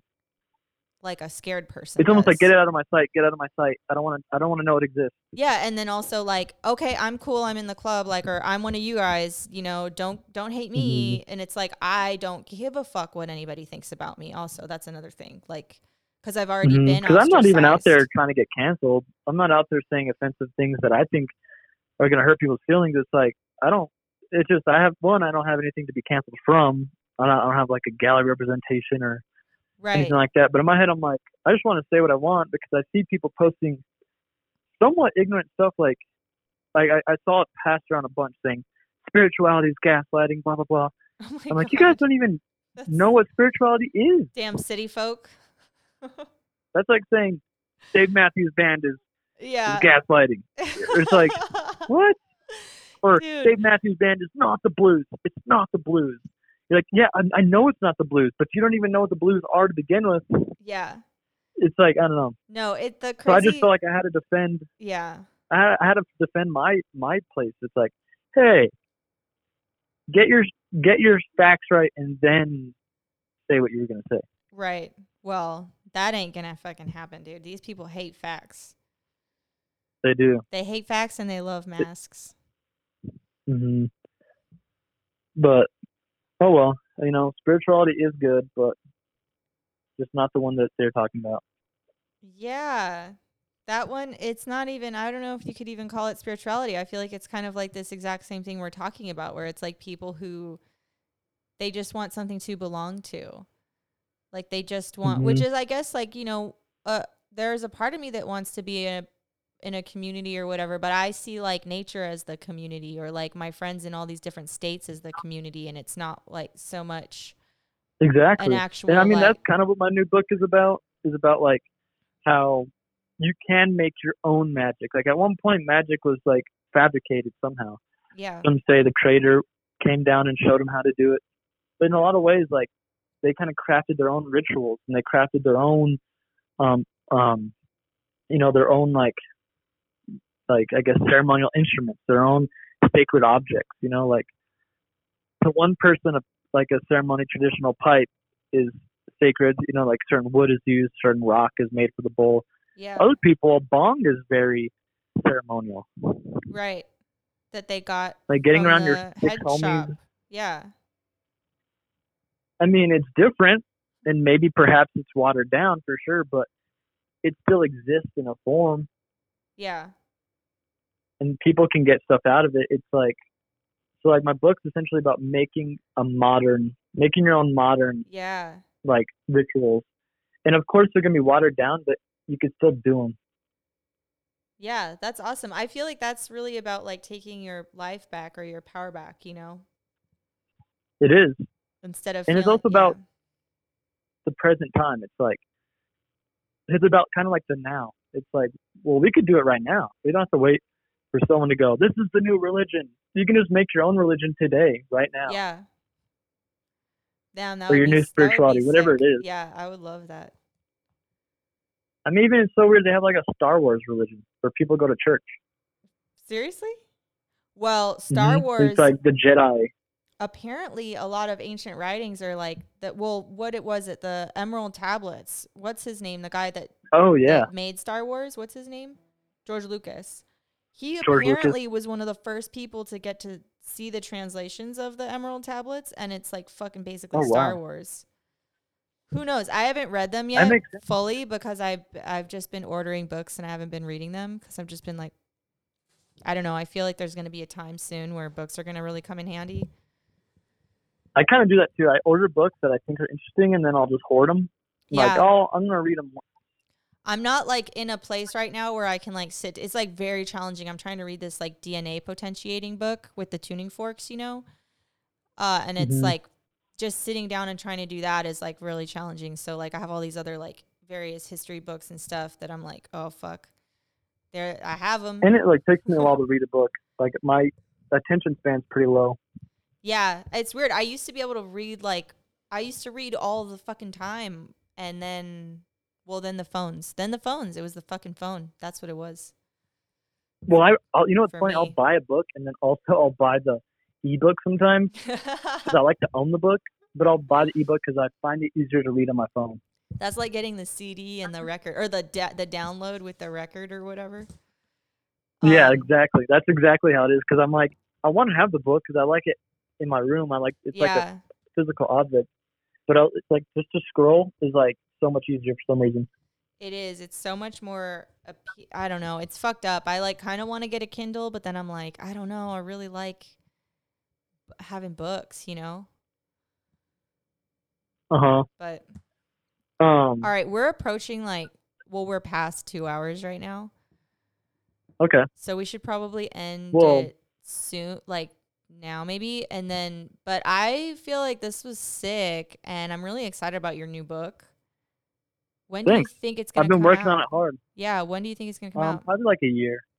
Okay, cool. Is this like gonna be like a hardcover? Like I really want to do it proper. Yeah, I want to do like hardcover and like really do it proper because in the past Yeah. I've only done like zines or Right. prints or like, and I'm like, it just feels like this is something I I care about and will continue to care about. So Yeah. I want to like do it proper and have like a show and Yes, I think that's have great. sculptures with it.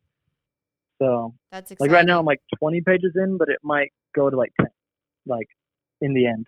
Like I might do like 100 and the, these 20 I have now, I might be like, oh, those suck at this point. right, yeah. I know making stuff but I like have like 80 is- photos written down. You have 80 photos written down? Yeah, just like, Like- writing them down. Like this is what I want to do. Oh shit, that's fucking cool. Damn, you're you're they don't make them like this anymore. The you the way you are. I guess it's OCD mixed with ADHD mixed with all this antsiness. no, man, it's fucking that's who it's who you are, man. That's true. Beyond, it's I'm beyond gonna- that stuff. no, like this that. is cool. I mean, we all have a little bit of Awesome. that shit, but like this is like I don't know. I mean, I'm very excited for your book, especially after what you just said. You have them all your ideas written down. Like that's so cool. Uh, do people even do that anymore? Yeah, I feel like they just go out in the I wild mean, and I would whatever they so. catch, they catch. You know, like I feel like people mostly just go fishing with photos. hmm That's what I used to do, and then I was like, you know what? Like, I don't want to make, I don't want to like capture beauty that's already there. Like the world's Huh. beautiful. I don't need to show the world how beautiful it is. It's already beautiful. But I was like, what I need to do is add something to the world. I feel like that is what How separates an artist is like Yeah. being like, I'm gonna add something to it. So I've been like kind of just messing with nature and reality in like in a way where it's like theatrical. Like, okay, he meant to do this because I feel like some people look at my photos and think, oh, that's crazy, you saw that. I'm like, no, I made that. Like, oh, but I want to like make it obvious. Like, yeah. this is like dramatic, like theatrical. Yeah. Oh man, that's this is exciting. That's awesome. Cool. Well, I'll text you some photos that I have for it so far and see what you think. Hell yeah. But, um, Thanks for Hell having me on your podcast. I don't Oh. know if people will be able to follow it. I feel like we jumped everywhere. Oh no, man, this But, shit uh, is so good. I'm I'm excited to listen to this. Like this is dope. This is cool, I think. No, people Cool. like this. awesome. Well, The thanks for having me on it. I'm the 40 go. people that listen are gonna be stoked. if it maybe it's 30 yeah, by I'm now. one of Who knows? Yeah. I'm one of them. I, I give you five bucks a month. oh, thanks, dude.